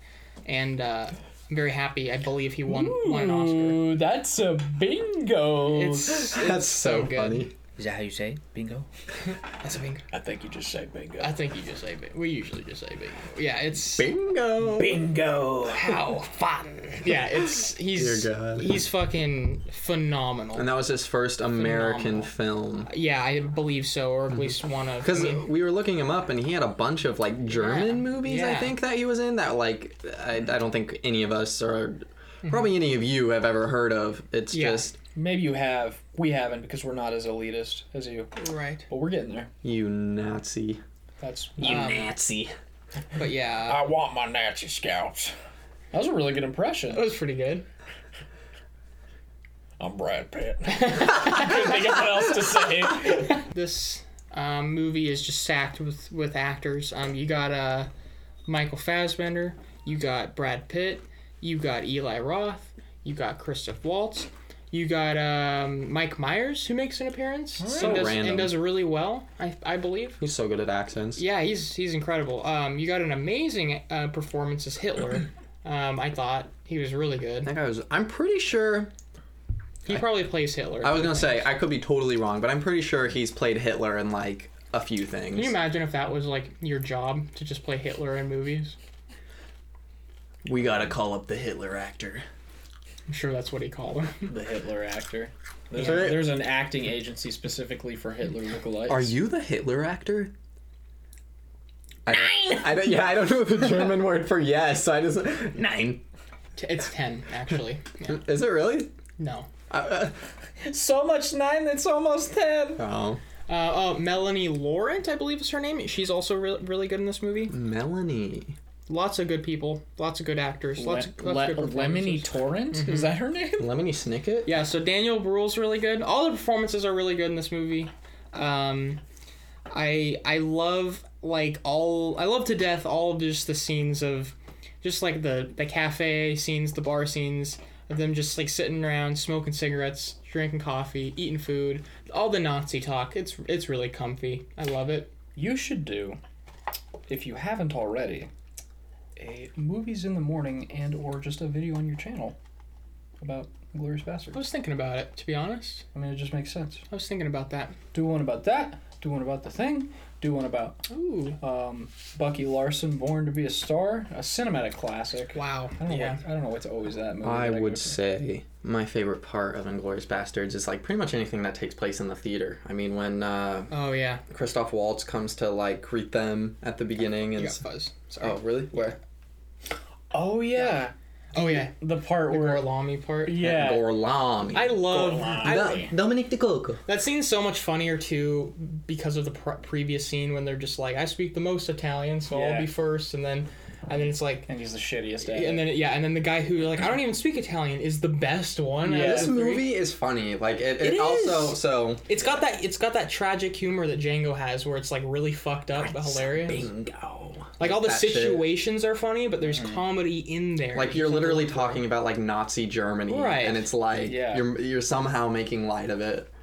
Right, and it's not like distasteful. I have a question. Like as far as the the changing the history thing, yeah. because obviously like they shoot and kill Hitler and all these people and end the war because of Christoph Christoph Waltz um, his character his character in the movie um, Hans Landa ah Landa sorry um, what do you feel about it Well, I feel like with the characters that we decide to focus on, um, it makes sense because, well, it, it makes the movie more impactful and engaging because, I mean, imagine how lame it would be. Follow the same group of characters, you know, they're doing the same thing at the end, except like Hitler wasn't there. And then like it's just like oh yeah, and then Hitler died years later off screen. Like After killing millions Yeah. of more Jewish people. yeah, it might be more historically accurate, but I, I think most people aren't going into. Hopefully, aren't going into this movie. The rest like, of complete his like they're not looking for like a biopic. the rest of Hitler's life is just like after the fact narrated by Kurt Russell to finish the movie. yeah well, Adolf what I love. I mean I don't I don't love Once Upon a Time in Hollywood. But what I love about this movie, and I guess he does it in that movie, you couldn't say that he doesn't, is that he changes the history of the course of history because he places these character these fictional characters within these events and because of these fictional characters existence They impact. they impact History. The, the history and i think that's cool um, it feels it doesn't feel like a cheap way to tell an exciting story It doesn't feel like uh, like Forrest Gump, you know. How does for what, what do you mean Well, like in Forrest Gump, they imply that like he basically. Well, I guess actually they. I guess that is an example of them doing that. But I don't know. In Forrest Gump, it's kind of like. what is I- it what do you, how does history be changed Have you seen Forrest Gump? Mhm. Yeah. Well, I don't think history is changed. I think it's well, they made- they imply. he's kind of the reason. Yeah. No, they imply that he's the reason behind everything. A reason like- behind like- a lot of historical Like, oh stuff. yeah, he's the one who taught Elvis the song. He's the reason that did it. Mhm. da, da, da, it, da. got So it's still technically historically accurate based on like what But- what happened with those people and those places later. I think it's less interesting. It just feels like a like a again, it's the Back to the Future, like the new sound you're looking for. Well, listen to this, you know. So it's like what do you and that's just a contradiction inside of Back to the Future itself. That's a plot hole. Yeah. I'll, uh, Marty- Wait, can I answer that Yeah, question yeah, yeah. really quick? sorry I'm a, I'm afraid of, of how much I love like the whole like changing history thing yeah because I love how it's done in Glorious Basterds and I love how it's done at- in Once Upon a Time in Hollywood. But like I'm afraid that I kind of want Quentin Tarantino to keep doing that, but I'm like but I don't want it to become monotonous and repetitive. So like Yeah. I want more of it, but I don't want it to become too much. see in Django, it makes sense. It doesn't happen in Django. Oh, it doesn't. Well, I mean, I know Django's supposed to be like a kind of like a like an old folk tale kind of thing. Oh, it was Django like history like changed? no nothing no it's just a it's just a western it doesn't change history right. But isn't it a fictional character? yeah Actually, were, wasn't there a Django movie before yeah Django yeah, yeah yeah Okay, so it's technically like a sequel, or yeah so is Inglorious Basterds or a remake that's right. Uh, when did that movie come out? The original Inglorious Bastards. I think the 70s Okay. 60s or 70s And okay, was it a documentary or was it? A, It's a movie. okay, I want to watch it. interesting. Yeah. Very interesting. Um, I don't personally love the way it was done in Once Upon a Time in Hollywood, and I hope it doesn't become a shtick um, for him because I feel like that was just such a cool aspect of Once Upon a Time in Hollywood or of uh, Inglorious Basterds. And then like I, I don't know when it happened in Once Upon a Time in Hollywood, it seemed like I don't know people a lot of people liked it and said that like oh yeah it's so cool that he changed history and I'm thinking well, I mean he did that with the hateful or he with the Mm-hmm. Inglorious Basterds and not only did he do that but like we're talking about the world like World War II ended and they killed Hitler like how Yeah. how like massive is that But I love how like uh, the ending is almost like somber and sweet and personable because it's small scale and But it, it doesn't. I don't understand really the idea behind why that was necessary. I mean, like, what is the point of these two? ca- I mean, obviously, it would be better if these two people were alive, right? Mm-hmm. But like, why? It's not like ending World War II. Yeah. Yeah. It almost feels kind of distasteful to me personally because think it's about two people and like. I don't know, and like changing their history and things. It's, It's just, just- weird. Not distasteful, just like odd. it's odd interesting choice. to think if like because Sharon Sharon Tate was an up and coming actress, so it's interesting to think if these two fictional characters were real. It's like, and they had by just by chance stopped this. Like, it's interesting to think, like, oh, her career could have. I mean, obviously, doesn't give any answers after the fact of this happening, but she was up and coming. You can see like, oh shit, she could have skyrocketed, and then Leonardo DiCaprio and. You know, his career started to take off because of this, and it's just like an interesting You're right, but you can see like why like I yeah, it ends World War s- II. the. Obviously, it's not comparable because one ends World War II and the other like saves. Yeah. I mean, the Manson family murders are like historic. So, mm-hmm. I mean, Yeah. not to the extent of World War II, but to put an, I guess. I just don't end to- understand like what like the the changing of history of like World War II feels like like this is a moment where we should be able to like cheer in the movie and be like this is fucking awesome. Mm-hmm. But I don't understand the reaction I'm supposed to be feeling by the changing of history and once upon a I, I time. get the. I mean, one's more grand scheme of things. You want to be cheering and stuff, and then the other one I think is, like I like a- said, more somber and sweet. Like, oh, It's an idealized version of Yeah. you know the the the history. Um, I find that interesting because like you know, they did like a lot of work to make like Sharon Tate. Like I, I'm pretty sure like Sharon Tate wore or Margot Robbie wore some of Sharon Tate's like actual jewelry. I don't. I don't. wasn't there her family the ones that like donated that and did Yeah. they like sign off on the movie and like yeah, they said they really liked like said Margot Robbie was like the perfect embodiment of what they thought Sharon Tate But was. Bruce Lee, fuck him. let's make let's make him look I like mean, a this bitch. is. I also have bigger critiques of Once Upon a Time in Hollywood. I feel like the Manson stuff shouldn't have even been in the movie. Yeah, it's What? weird. Well, I, I wonder if that's a marketing thing because it was like marketed as. I remember when he was filming it, it was like they were like, "Oh yeah, um, fucking Tarantino's making a movie about the Manson family murders," and then Not. and then when you watch it, it's not really a movie about that. It's kind sort of of feels tacked on. To me. it's in the background. It's kind of looming behind everything. Yeah. but it's not really like a. Yeah, it's not what the movie's about. I like it. I, I like that it's like a side story about this struggling actor that like blossoms into like this bigger thing that's like oh it's just about this struggling actor and then it's like oh shit but he stopped this like I'm just far more interested in, in their like acting careers and stuff, and them mm-hmm. together Yeah. as friends than I. Am. I like the idea though that because he he did this, he will now like know personally. I mean, it's like inferenced, I guess, that he'll know personally like Roman Polanski and Sharon Tate. inferred. What'd you say? Uh, don't don't don't do that. I'm just helping you. Shut up. I'm smart. Did he make up a word? I said In- inference. inferenced. I inferenced it. Whatever. I mean, I wasn't trying to be a dick. I was trying to help you. I don't like you anymore, Gage. Well, now people can't make fun of you in the comments. I just helped you. I would prefer if you made fun of me in the comments over Gage. I mean, I like both. I don't. I don't dislike either of them. I just like one.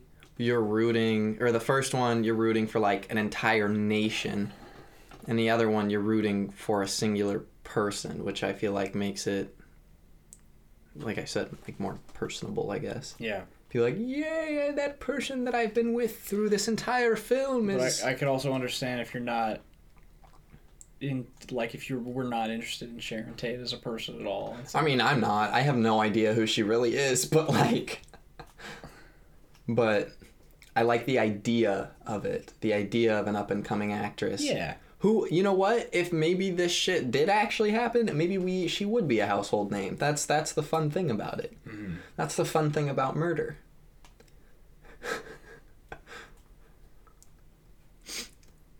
Help. so yeah, we don't know what else to talk about because when we do these episodes, like we were saying, where it's all positive, we all really like it. We turned into zombies. We turn into zombies. We're like, it's good. uh, Yep.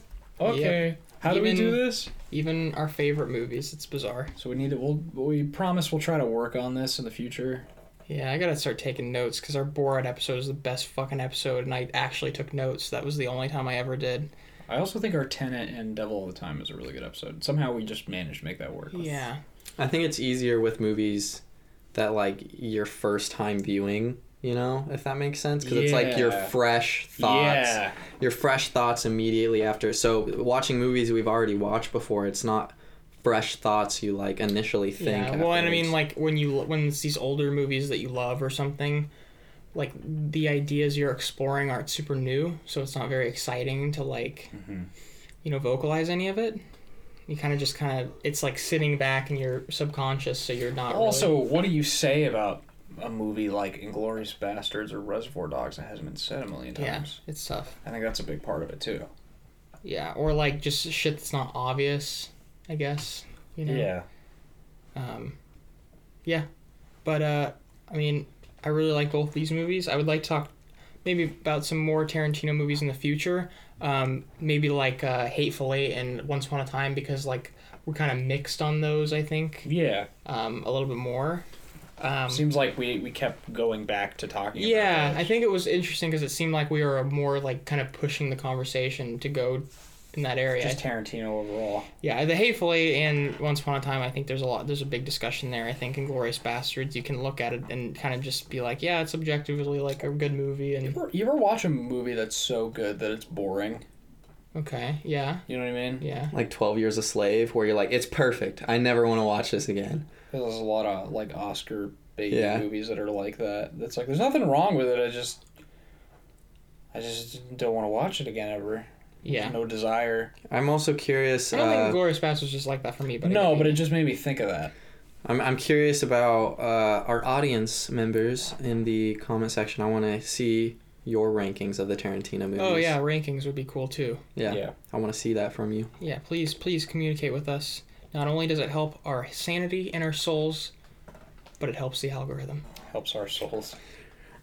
I'll praise the algorithm. Oh, praise the CEO of YouTube. I don't remember her name. If you want us to become popular, praise the algorithm. Ah. Toes are molesting my toes currently. Hey, buddy. So, None of us have shoes on. Glorious Weird. Basterds is a five star movie for me. What about you, Micah? Four stars? And you gave Reservoir Dogs what? Three and a half. Okay.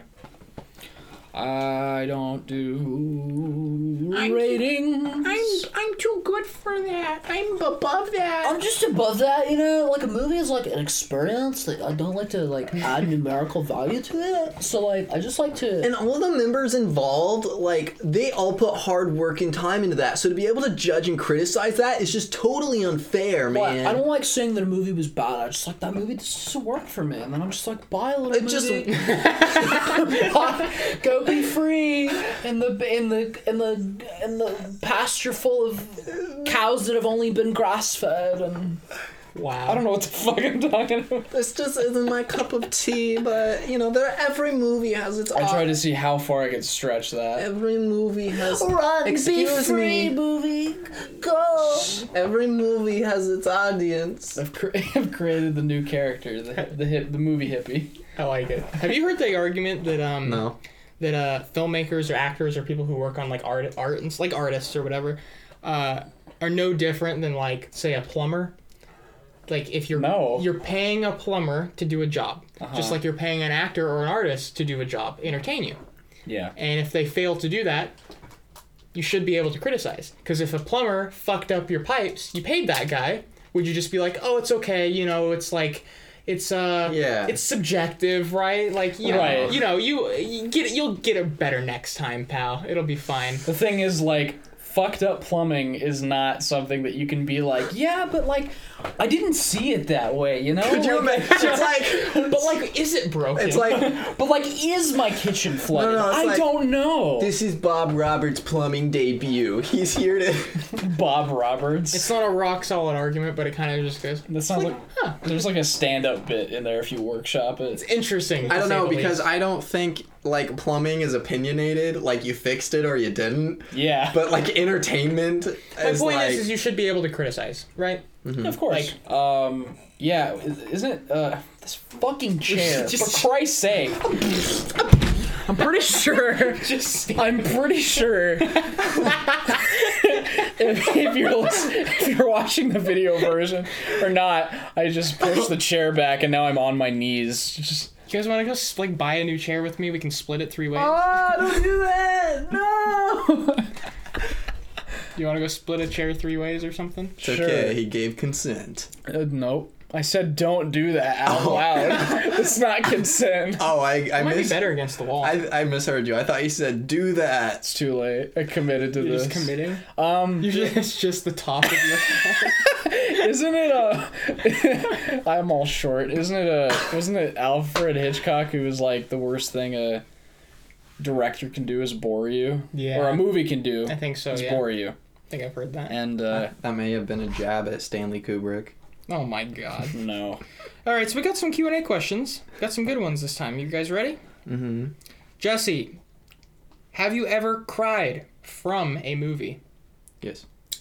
Yeah. Yes. I'm a human being. Do you have blood running through your veins? Yeah. To be fair, I didn't cry during a movie until I was 17. So. Okay, I'm actually I'm actually gonna Okay. Because I was just thinking, like, if you cut the Q and A's as their own clip and it just starts and I'm on my knees, like, what the fuck happened during the episode? All right. So I have three movies where I wouldn't say I like cried, but I got got I'm all the way back here. Just like in the darkness.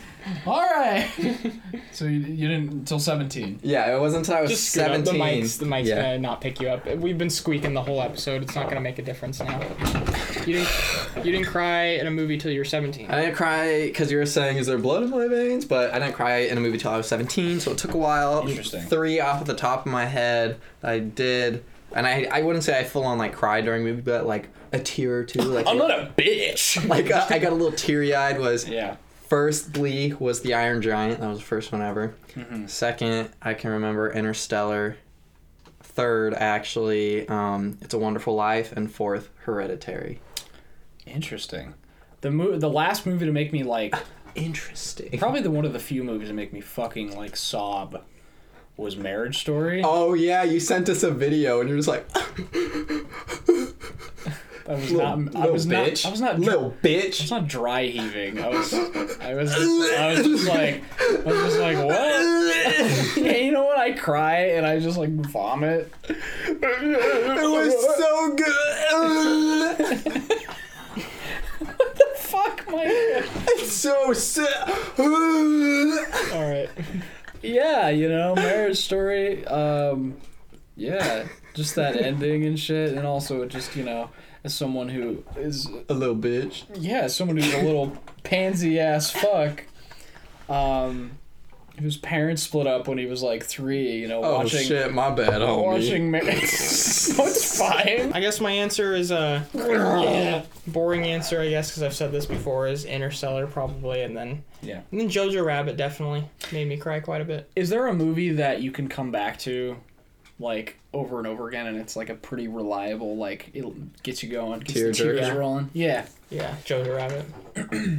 Interstellar's kind of lost that effect. I think I've said this before, but the end of Home Alone around Christmas time, I just I don't know what it is. It's just the, the John Williams. What? Just imagining you sitting at your home watching Home Alone, just like Kevin. I don't know. Just I'm not making. I mean, I guess I am making fun of you, but I'm not trying to. It's just a funny thought that came to my head. I mean, you've seen the Home Alone. Yeah. You know, like the you know what I'm talking about. The scene I'm talking about, right? Mommy comes home. That, but the part that really gets me is like the very end where he's looking through the window and he waves at the guy Aw, yeah. and the. I'm getting choked up just thinking about it. And, it- but it has to be like around Christmas, like the week of Christmas, or it's, it doesn't hit the same.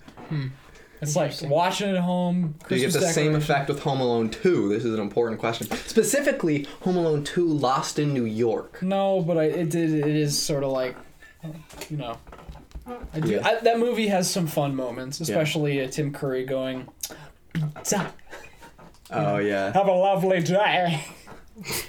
All right, second question is from Jesse as well.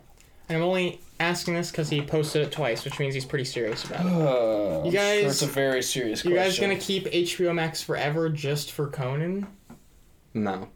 I don't even watch Conan. I'm going to keep it for all the HBO Max originals that come out. Talk show hosts are cancer. Conan's actually pretty good. Conan's the best, probably, but Yeah, he actually. Yeah, but I'm not gonna. Conan still makes me laugh. Conan's actually. I know this is not what you're asking, Jesse, but like Conan is like one of the few talk show hosts that everything I do is fucking hilarious. Go ahead. It's one of the few talk show hosts that um like gets that like talk show hosts are dying. You know what I mean? Okay, okay. Like because like um He's self-aware about it. well yeah he recently changed the format of his show to where it's like way fucking shorter. One guest per That's episode. right. You told me that. One guest per episode. There's no band. There's no opening monologue. Actually, I think there might be an opening monologue still, but it's just the two guys, one guest, and he interviews, and it's like way shorter. And then on top of that, he started a podcast where he does like more long form interviews. So it seems like he's moving slowly to the more like uh, Hip to the jive. new yeah the new wave media That's cool. not instead of traditional legacy media I'll have to check that out. because you know it's like Jimmy Fallon and Kimmel and all these people. It's still just like the same shit they've been doing since the. Early I just have a 2000s. negative view of talk show hosts because like every single one is just like all political and I'm just like I'm over it. Yeah, I mean Conan definitely he, he very he gets political, but it's not uh, insufferable. You know what I mean? He still has like jokes that have nothing to do with politics pretty fucking often, and I like, know, I'm- creative ideas around. I'm genuinely worried for these talk show hosts now that Trump is out of office. Like, what are they going to talk about? especially with uh, Stephen Colbert. My God, Yeah. Yeah. he's fucking he was Oh, obsessed shit. with the Trump presidency. Anyway. I'm, ans- I'm gonna answer your question, Jesse, by saying I didn't really fucking know if Conan was on HBO Max or not, but now I do. Yeah, I might check it out.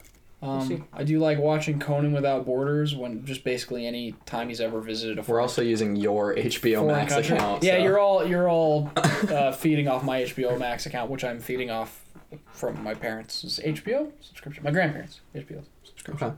Thanks, Grandma. All right, John. Hello, John. Hi, John John. asks, John one one seven. "What do you guys think of adult men who love My Little Pony, Oh yeah. aka bronies? Would you have an episode discussing My Little Pony friendship is magic?" I'm afraid to offend someone here. I okay. Now, I don't know if John, if you are one of these quote unquote bronies. If you are, I apologize. I do not want to offend you. Um, but thank you for asking the question nonetheless. I will say I don't really give a shit what people do with their lives as long as they are not hurting other people.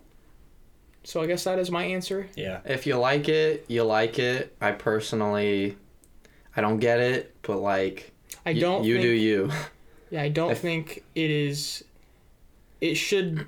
It is to be expected that people will judge. Um, yeah.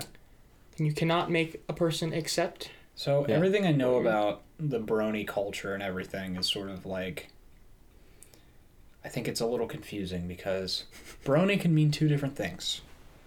Brony can mean So we gotta be quiet because there might be some around here. bro, brony can If you want to get Because you were talking quietly, so I was like, Oh.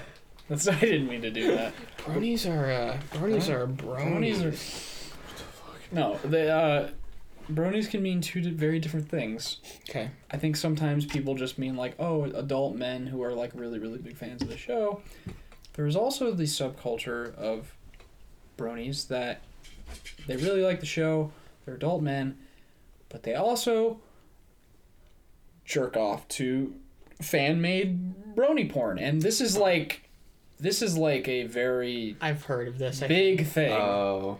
like people make fan art of the Oh, ponies God. fucking and fingering each other and like They have. 50 year old men They're jerk off to it. ponies. They have Extreme hooves. hooving. Ew. All right, so I- as far as the show goes i mean i have younger half siblings so i've seen like a little bit of it kind of like the animation style but i'm kind of a cartoon nerd anyway it's, you know other than that are you a i have no fucking interest in it and I, i'm pretty sure none of us have yeah, a desire to talk about knowing the show. that now does kind of give me creepy vibes. As long as like you're a good brony and just watch it because it entertain you enter- entertains you, that's fine. Otherwise, I'm concerned. I'm very everybody's got their thing, you know. So there's probably stuff that we all have that, like, if somebody found out about it, like our little our little kink, you know, our little uh, maybe you like to have your um your uh your shoulder blades slapped with a pickle while you're um riding a unicorn. workout bike. Yeah. right. I I know this guy who can only climax um, riding a skateboard um, in Iceland. So it's pretty crazy. It's inconvenient because he he lives in New York. Hmm. Next question's from uh, L. Uh, he says, "I have he or she. I have two questions. Question one: Thoughts on anime? Um, not the biggest anime fan. There is only one anime that I've ever actually been compelled to like come back to repeatedly, and that is Cowboy Bebop. Um, I'm probably speaking like fucking Spanish to you guys right now. I know what that is. I have an older brother. Oh, okay. Yeah. Have you seen any of it? Uh, a little. It's bit, the but not a currently the only anime that I have like on Blu-ray, and I haven't finished all of it. It's like a Isn't there a movie? A cowboy. There is. I've seen the movie and I've seen like half the show. What's kind of nice about it, I, what's kind of nice about it is, um, you know, most animes go on for fucking like years. Like they're long as fuck. But I'm pretty sure there's only like 30 or so episodes of Cowboy Bebop. Like it begins and it ends and it's done. You can just, you know, you can get through it and, you know, I'm which is nice. I'm not gonna watch something just because it's anime. I know Yeah, but I wouldn't I- call myself like yeah. an anime fan. I know like my older brother, I know a lot of people who will just like browse anime things, like looking for something specifically anime. I'm, I, I'm kind of like where if I'm looking through and something that happens to be anime piques my interest, Yeah. like I've watched Akira and I owned Akira because it's very like sci-fi and like I, I just really liked the the I don't know. I like the story and I like the how it was done. It just seems Present, how it was presented. yeah, yeah. And so like I don't seek them out, but if I happen Yeah. to come across one, then I'm just like, all right, I'll give this a shot. I know your girlfriend Sid is a pretty big anime, like the Studio Ghibli movies Yeah. and stuff like that. Which I need to. I haven't. Ghibli, I've heard people say both. So fucking GIF, GIF. yeah. Anyway, um, uh, yeah. There's a lot of those. Pretty much all of those. I still need to watch. Um, there's a lot. I, yeah. Basically, I'm only interested in like the top tier fucking anime. This shit that's like I've tried watching those regarded. Ghibli films, and I just I can't get into those. Like I've tried like Spirited Away and Mm-hmm. like even with Cowboy Bebop, like I'm not like, even though I like I, mostly everything I like about Cowboy Bebop is the presentation. It's like the music is like some of the best yeah, fucking music I've heard in any piece of media, and then like the animation's really fucking good, like even really fluid for anime because it's very common for anime to be very like.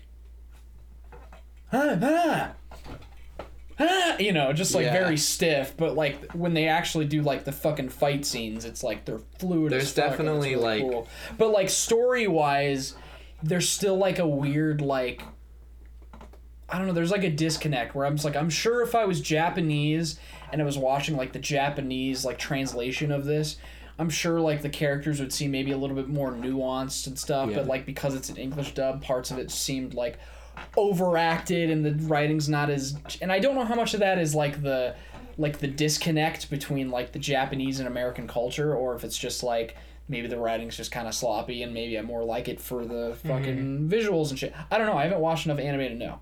I just know I like how it's made enough to like you know want to come back to it and you know watch it, but I still haven't finished it. Anyway, there's also definitely like a stigma about anime where like. Yeah. If, if like you watch anime, you're like a nerd that's 28 that lives So- in their parents' I mean, it's the same as the Brony thing. Yeah, so I don't know. I try not to let that affect my perception. I, I like Yeah. I, I like if you're unaware of the stigma of anime, then like Well, I, the thing is, I'm a, like a cartoon nerd yeah, in general. Like I like animation. I appreciate animation, and yeah, just it's animation from a different country. And Mhm. so, like, that is usually the pull to get me Yeah. to like check some stuff out. And- but as far as like, like seeking out specific stuff because Yeah. it's anime, yeah, I wouldn't consider myself. Engage. I know doesn't really like anim or animation like a Yeah. lot to begin with, so I'm sure that's Yeah, I mean, tough. I don't seek out animation, yeah, in general often.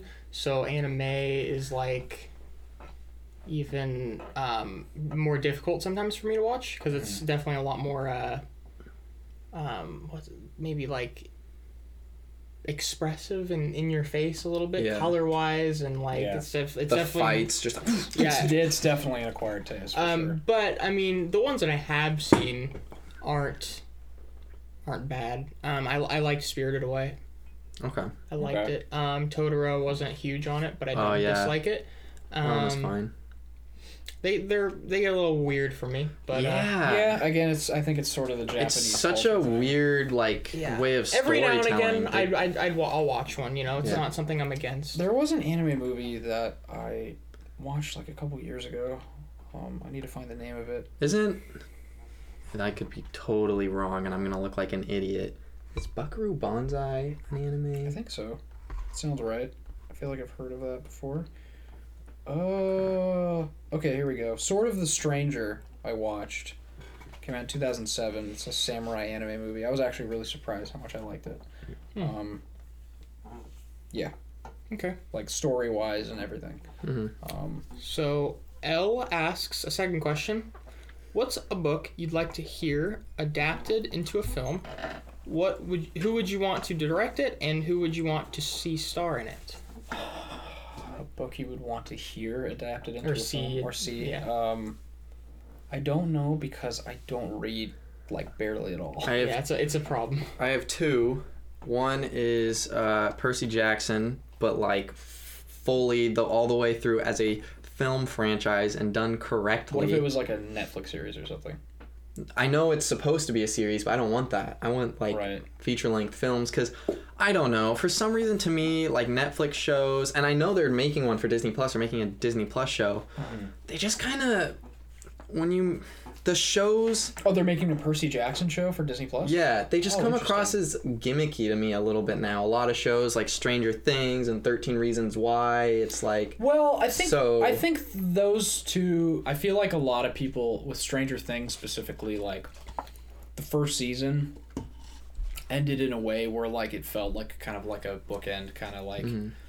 You could honestly end the show here, and I don't think anybody would have a problem with that. But because of the su- success of the show, they probably took a show that was probably only meant to just be a limited series. and you're talking about it- Stranger Things. Yeah, Yeah, And I think Thirteen Reasons Why is a similar thing. No, 13 Reasons Why is exactly that because it was based off of a book. And then they and then just- there was they just made up their own shit after the first Yeah. season. And I think there's a lot of people that even who like the later seasons of Stranger Things who are like, yeah, I really like it, but honestly, like, the first season's the best. Yeah. And, And and I worry because of also like Cobra Kai, like first season was like pretty great. yeah. Second season like dipped a bit and then like it's just gotten I don't think they're all like that. I think they're just kind of an exception. I know it's just become like kind of a lot of TV shows just seem like melodramas. Like this person's dating this person. This you know, my dad hates me, and it's just like like all of these shows. I I I just not into it. I'd rather see it in feature length. Yeah. You know, like that. What was the question again? we Um, were talking about books, uh, books. and then it was talking about the director and the Yeah, actor. who you would want to direct and. Shoot, I actually had two answers.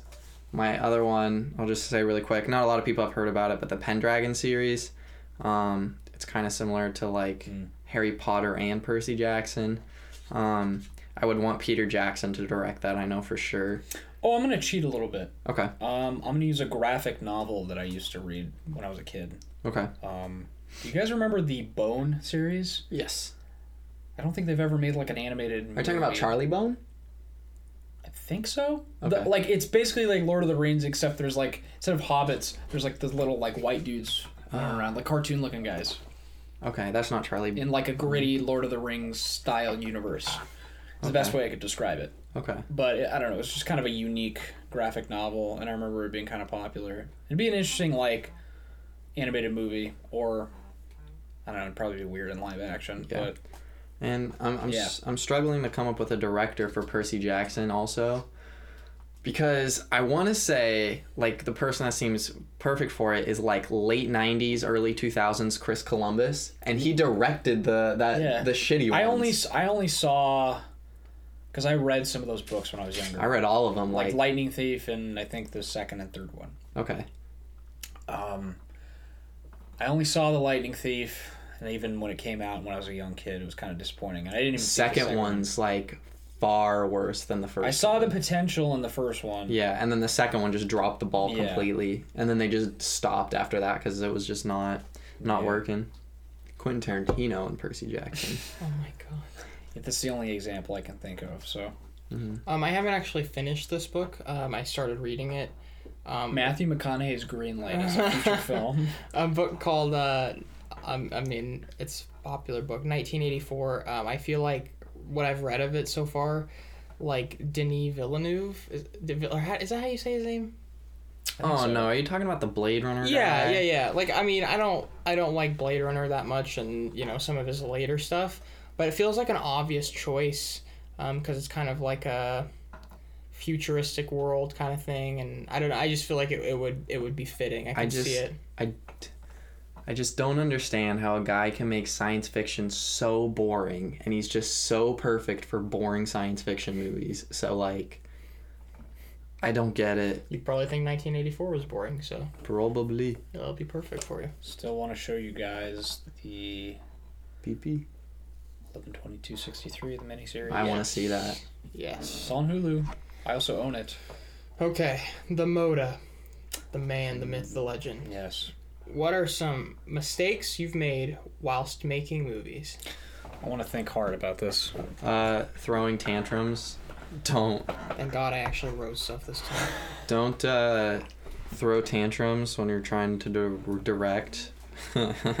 Go more in depth if Uh, you if you want to. All right, so basically, I was trying to. I was. It was on seventh, and I was trying to get you know give instructions. For those, sorry, for those who don't know, if this is for whatever reason your first time listening to us, like we also we don't just like to talk about movies. We also are trying to like make movies. make as well. our own stuff, and we have in the past. on the RC Films channel, which is like we'll have links and stuff Oh, yeah. for that. Yeah, But uh, I was trying to direct people, and it didn't seem like people were listening. Um, so I just kind of gave up and was just like, all right, I'm gonna go sit in this room over here and just let these actors like do their own thing. And you know, and so I just sat there for a while. Um, and that was not helpful for anyone. I mean, I think it was. I'm again. I'm speaking because obviously me and Gage were there for that. Um, I think it was a very unfortunate situation for you because you had basically you hadn't really made anything Mhm. other than seventh and like just jumping headfirst into like a feature length project hmm um, and and I say this just for like loving, you know. Um, I think the worst thing you can do as a director is not know what you want, Yeah. and sometimes it's a very easy mistake to Uh, make. The thing is, is I knew what I want, but I wasn't expressing clearly enough what I wanted. Well, I think it's also it's also hard for like anybody who's never directed anything before. Yeah. Like you kind of have to learn Okay. how to like be very particular, Mm-hmm. be very direct, and also not be a dick. like I was finding I was that literally balance takes I was a while. literally just gonna say the thing I learned is that you kind of have to be a little bit a li- not like not You- being a you have dick. to take charge. You have to be a little bit of an asshole. you have to take charge. You have to be like, all right, everybody, we're doing this. You have to be assertive. Yeah. Yeah. So and I, I was too timid to be like, all right, guys, we're we're doing this, and I was I just wasn't. You have to mm-hmm. present yourself confidently and strongly, and be like, all right, we're doing this. Let's go. And that's something I, even I still like struggle with. I think on the apology, I think uh, I think like the first day was kind of weird. Um, it was a short film. Uh, posters behind me if you're watching the video. It's on my channel, whatever. Anyway, uh, yeah, I hadn't directed anything in a while, and it was kind of the first project uh, where like I don't know. Yeah, I hadn't made anything in a while, and um, I remember the first day, like, just kind of like, all right, I got to put on this, like, directory hat. Like, all these people are here because of something that I wrote, and we're all, we've all decided to, like, do this thing, and we have a limited amount of time.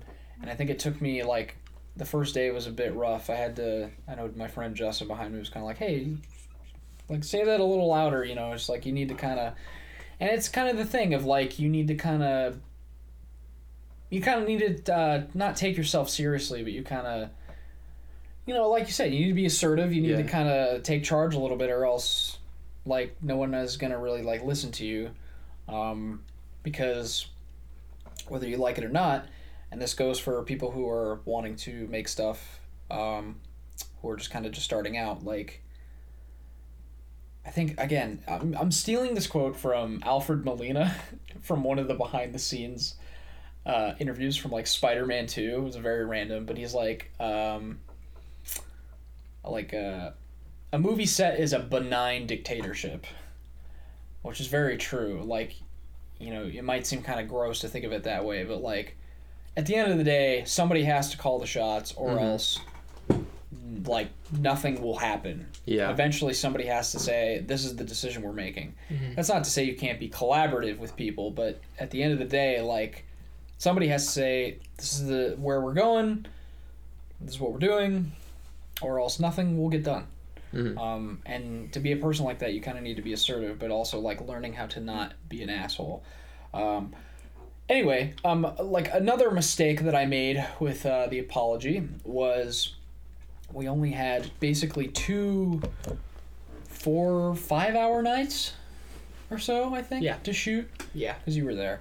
I guess you both were there. Mhm. Um, and I still kind of regret not getting just like an extra day, and it's something I'm still kind of figuring out. And that was it was the main lesson that I took away from doing that was like, whatever in your head you're assuming how long something will take, like add like an extra day or something on top of that, because like you're pretty much almost guaranteed nine times out of ten to be behind schedule. Mhm. And I remember we were shooting like that last argument scene between you and Nathan, and like we just didn't have enough time. And thank God you we you guys fucking like rehearsed and like remembered your dialogue, or else we would not have finished that movie. But there's I don't know how much you guys remember, but like those last few takes of like the last scene, like the stuff with Kalissa and like a lot of the stuff with like Nathan and you, just like the, with the tears and stuff. Like a lot of that was like the only, one and only take that we shot, and it's in the movie. And there's a lot of there's definitely a few of those takes towards the end where it's like, oh man, I, I really wish I did another take of that. Just the the, the delivery's not all, how I want it, and it was no fault of anybody else but mine, just because of figuring out timing. You're you're almost always having to compromise. Mhm. So yeah, I don't know. So we anyway, have time, assertiveness, yeah, time Um, management, assertiveness, and Gotta, I've, of course, I'm gonna be more broad and vague and like uh, okay. and less about the actual like filmmaking side of it. Mhm. Um, I wrote uh, some things down. Um, this one, much more of a selfish uh, thing that I learned. Uh, sacrificing too much personally, and so that the experience takes more than it gives. Um, Okay, can you kind of reiterate that just so I know what you, no, give an Uh, example? Yeah, just just sacrificing too much of your own personal life to um, make art. I see. So not taking care of yourself outside of the, the yes the or or going yes or um maybe that but also yeah i would say it's, it's that in a nutshell i think it's more complicated but that is it That's in a, a- nutshell Yeah, that's important too. so that the experience and then it damages the experience because you don't take anything away from it it takes things from you right, um because you don't have a, as much to give to it. yes so that that's something that i've learned the hard way for sure Right. Especially this last year. And then, so I had some more stuff, but I kind of had something um, that happened this morning, and you know, I was just like thinking about it, and um, I think a big thing is I've learned that, um, also the hard way, but I mean most lessons are hard, hard hitting. So um, that the longer you take to make projects, um, the is very is highly likely that those projects that were extremely personal and timely um, when you were first working on them Yeah. will inevitably um, be lost with the time um, at least for me i Yeah. um, you know with like whether they be s- scripts or, or filming or whatever like time is is definitely my enemy because I I'm very much so a person of uh, taking from what I know now and making a movie about it kind of thing. Yeah. And I've made the mistake of taking too long to make certain projects so that um, but when I'm when I see the light at the end of the tunnel and I'm like, "Oh, I might be ready to make this thing." Yeah. I look down at what I have and I'm like thinking to myself, this isn't really a good representation of like who I am or what I want to do anymore. Right. So I definitely think, I mean, it's not necessarily something I've learned, but it's definitely a, I guess, a lesson, personal lesson to just work more f- efficiently and faster yeah. before they um become become be, before my stories become irrelevant to me because if they're irrelevant to me they're not going to be relevant to anybody Right. so uh, Um, that is my vague broad ridiculously philosophical an- answer Well, I mean, it's something that I relate to too, especially when, if we're talking about like the writing Yeah. process. Yeah.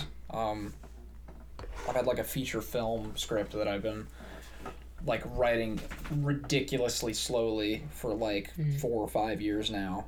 Um, luckily, it's still sort of like relevant and I honest to God I'm kind of glad it's taken this long to kind of ruminate because it's like I feel like it's going to be a better film because of it since I've had time to reflect on it but I'm sure there will be a point where I just don't feel the same way about it and Mhm. that's what's kind of tough is like this all feel, just feels like a long pretentious way to just say finish your fucking scripts but harder said than done sometimes um, Man, when you take so long that by the time you're like making progress, you look at yeah 50 pages like back and you're like, this isn't me anymore what the fuck? yeah Yeah, I've gone through of my current script like three or four different iterations based around like how I feel like in that moment. Like I'll write one because I'm I'm feeling a certain way, and then I'll be like, I do not feel like this anymore, and then I'll write another like I don't Yeah. feel like this. So it just is constantly like evolving. But the good news from like all that changing is you're taking tiny little things from like all the other like drafts or like feelings you had before to kind of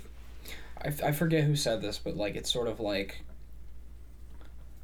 by the time maybe it's Tarantino who's actually said this. By the time you finish your first draft, like that's when you figure out what the movie is. Yeah, You know, yeah, because it's just been mostly just been like a, you have a little bit of an idea, but it's mostly just been a guessing game. you're right. Yeah, You know, um, and your project will constantly evolve. It'll evolve not just with writing. I mean, in a way, I, I see the shooting and the editing process its own writing process Same. in a certain way.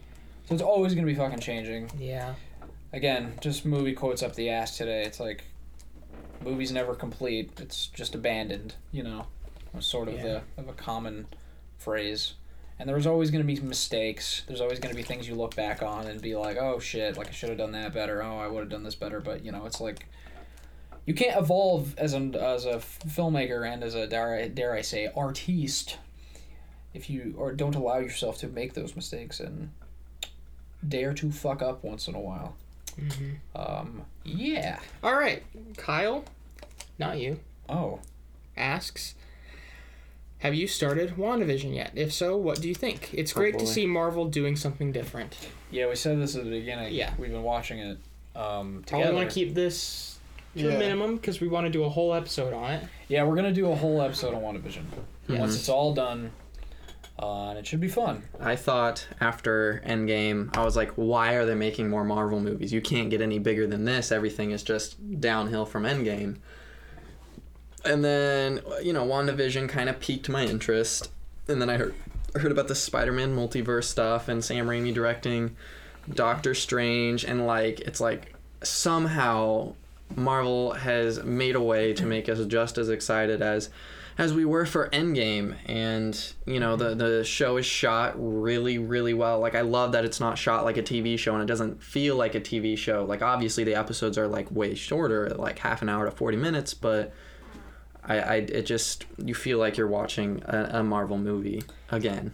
I mean, I guess it just goes to show it really pays to have a uh, a plan with your big Yep. bajillion dollar franchises. I'm looking at you, DC and Lucasfilm. Yeah, DC.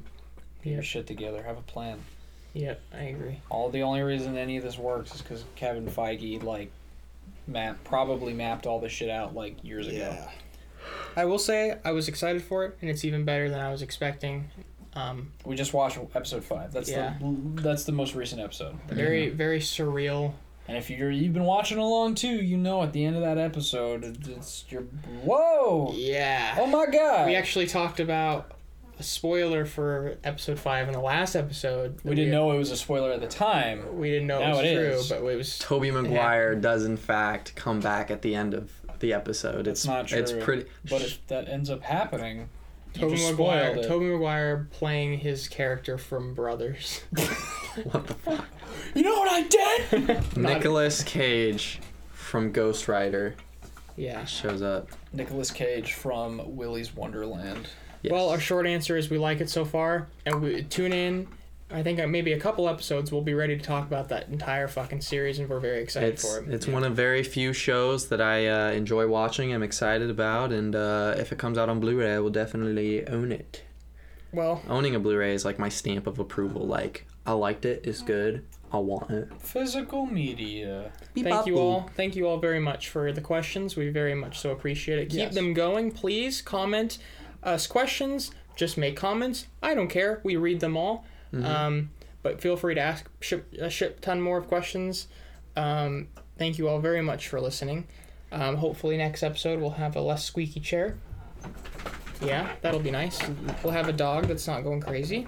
Um, yeah, And uh, hopefully, all, all of our hopes and dreams will come true. yeah. And this week in the comments below, I want you to try and what you think our GPAs in high school were. I, I know there's no. I can already hear it right now. I can just hear the. You know, like the Yeah. the end music. Yeah. That's funny. Uh, like I said, Just want to do a controversial question about us at the on end of Apple each episode. Podcasts. Um, We're all on Letterboxd. we're all on Letterboxd. You We're- know, We're all on the government watch list. It's a- true. After Right, right, that porn I watched. Was it Brony? Said, who told you about that? Is that called Brony? Because like apology. porn? Apologies that this is our worst episode yet. Yeah. I don't think it is, but it Our worst episode, in my opinion, was our very first one. okay. Maybe. I'm not gonna give an input on this. Come on. Uh, I have a a good, a couple good uh, ideas of our worst, but You don't like the Wonder Woman one, huh? Uh, it wasn't our best. Okay. I don't like that This one. either. definitely, this isn't gonna go on my on the top Yeah. shelf. That's for sure. The. Wonder Woman one just feels like I'm reliving trauma. That's mostly why. I had a good time with Wonder Woman. you don't say. Well, God bless America. Let's get rambling, ramblers. That's a line from Reservoir Dogs. Um. Yeah. If you don't subscribe, you ain't black.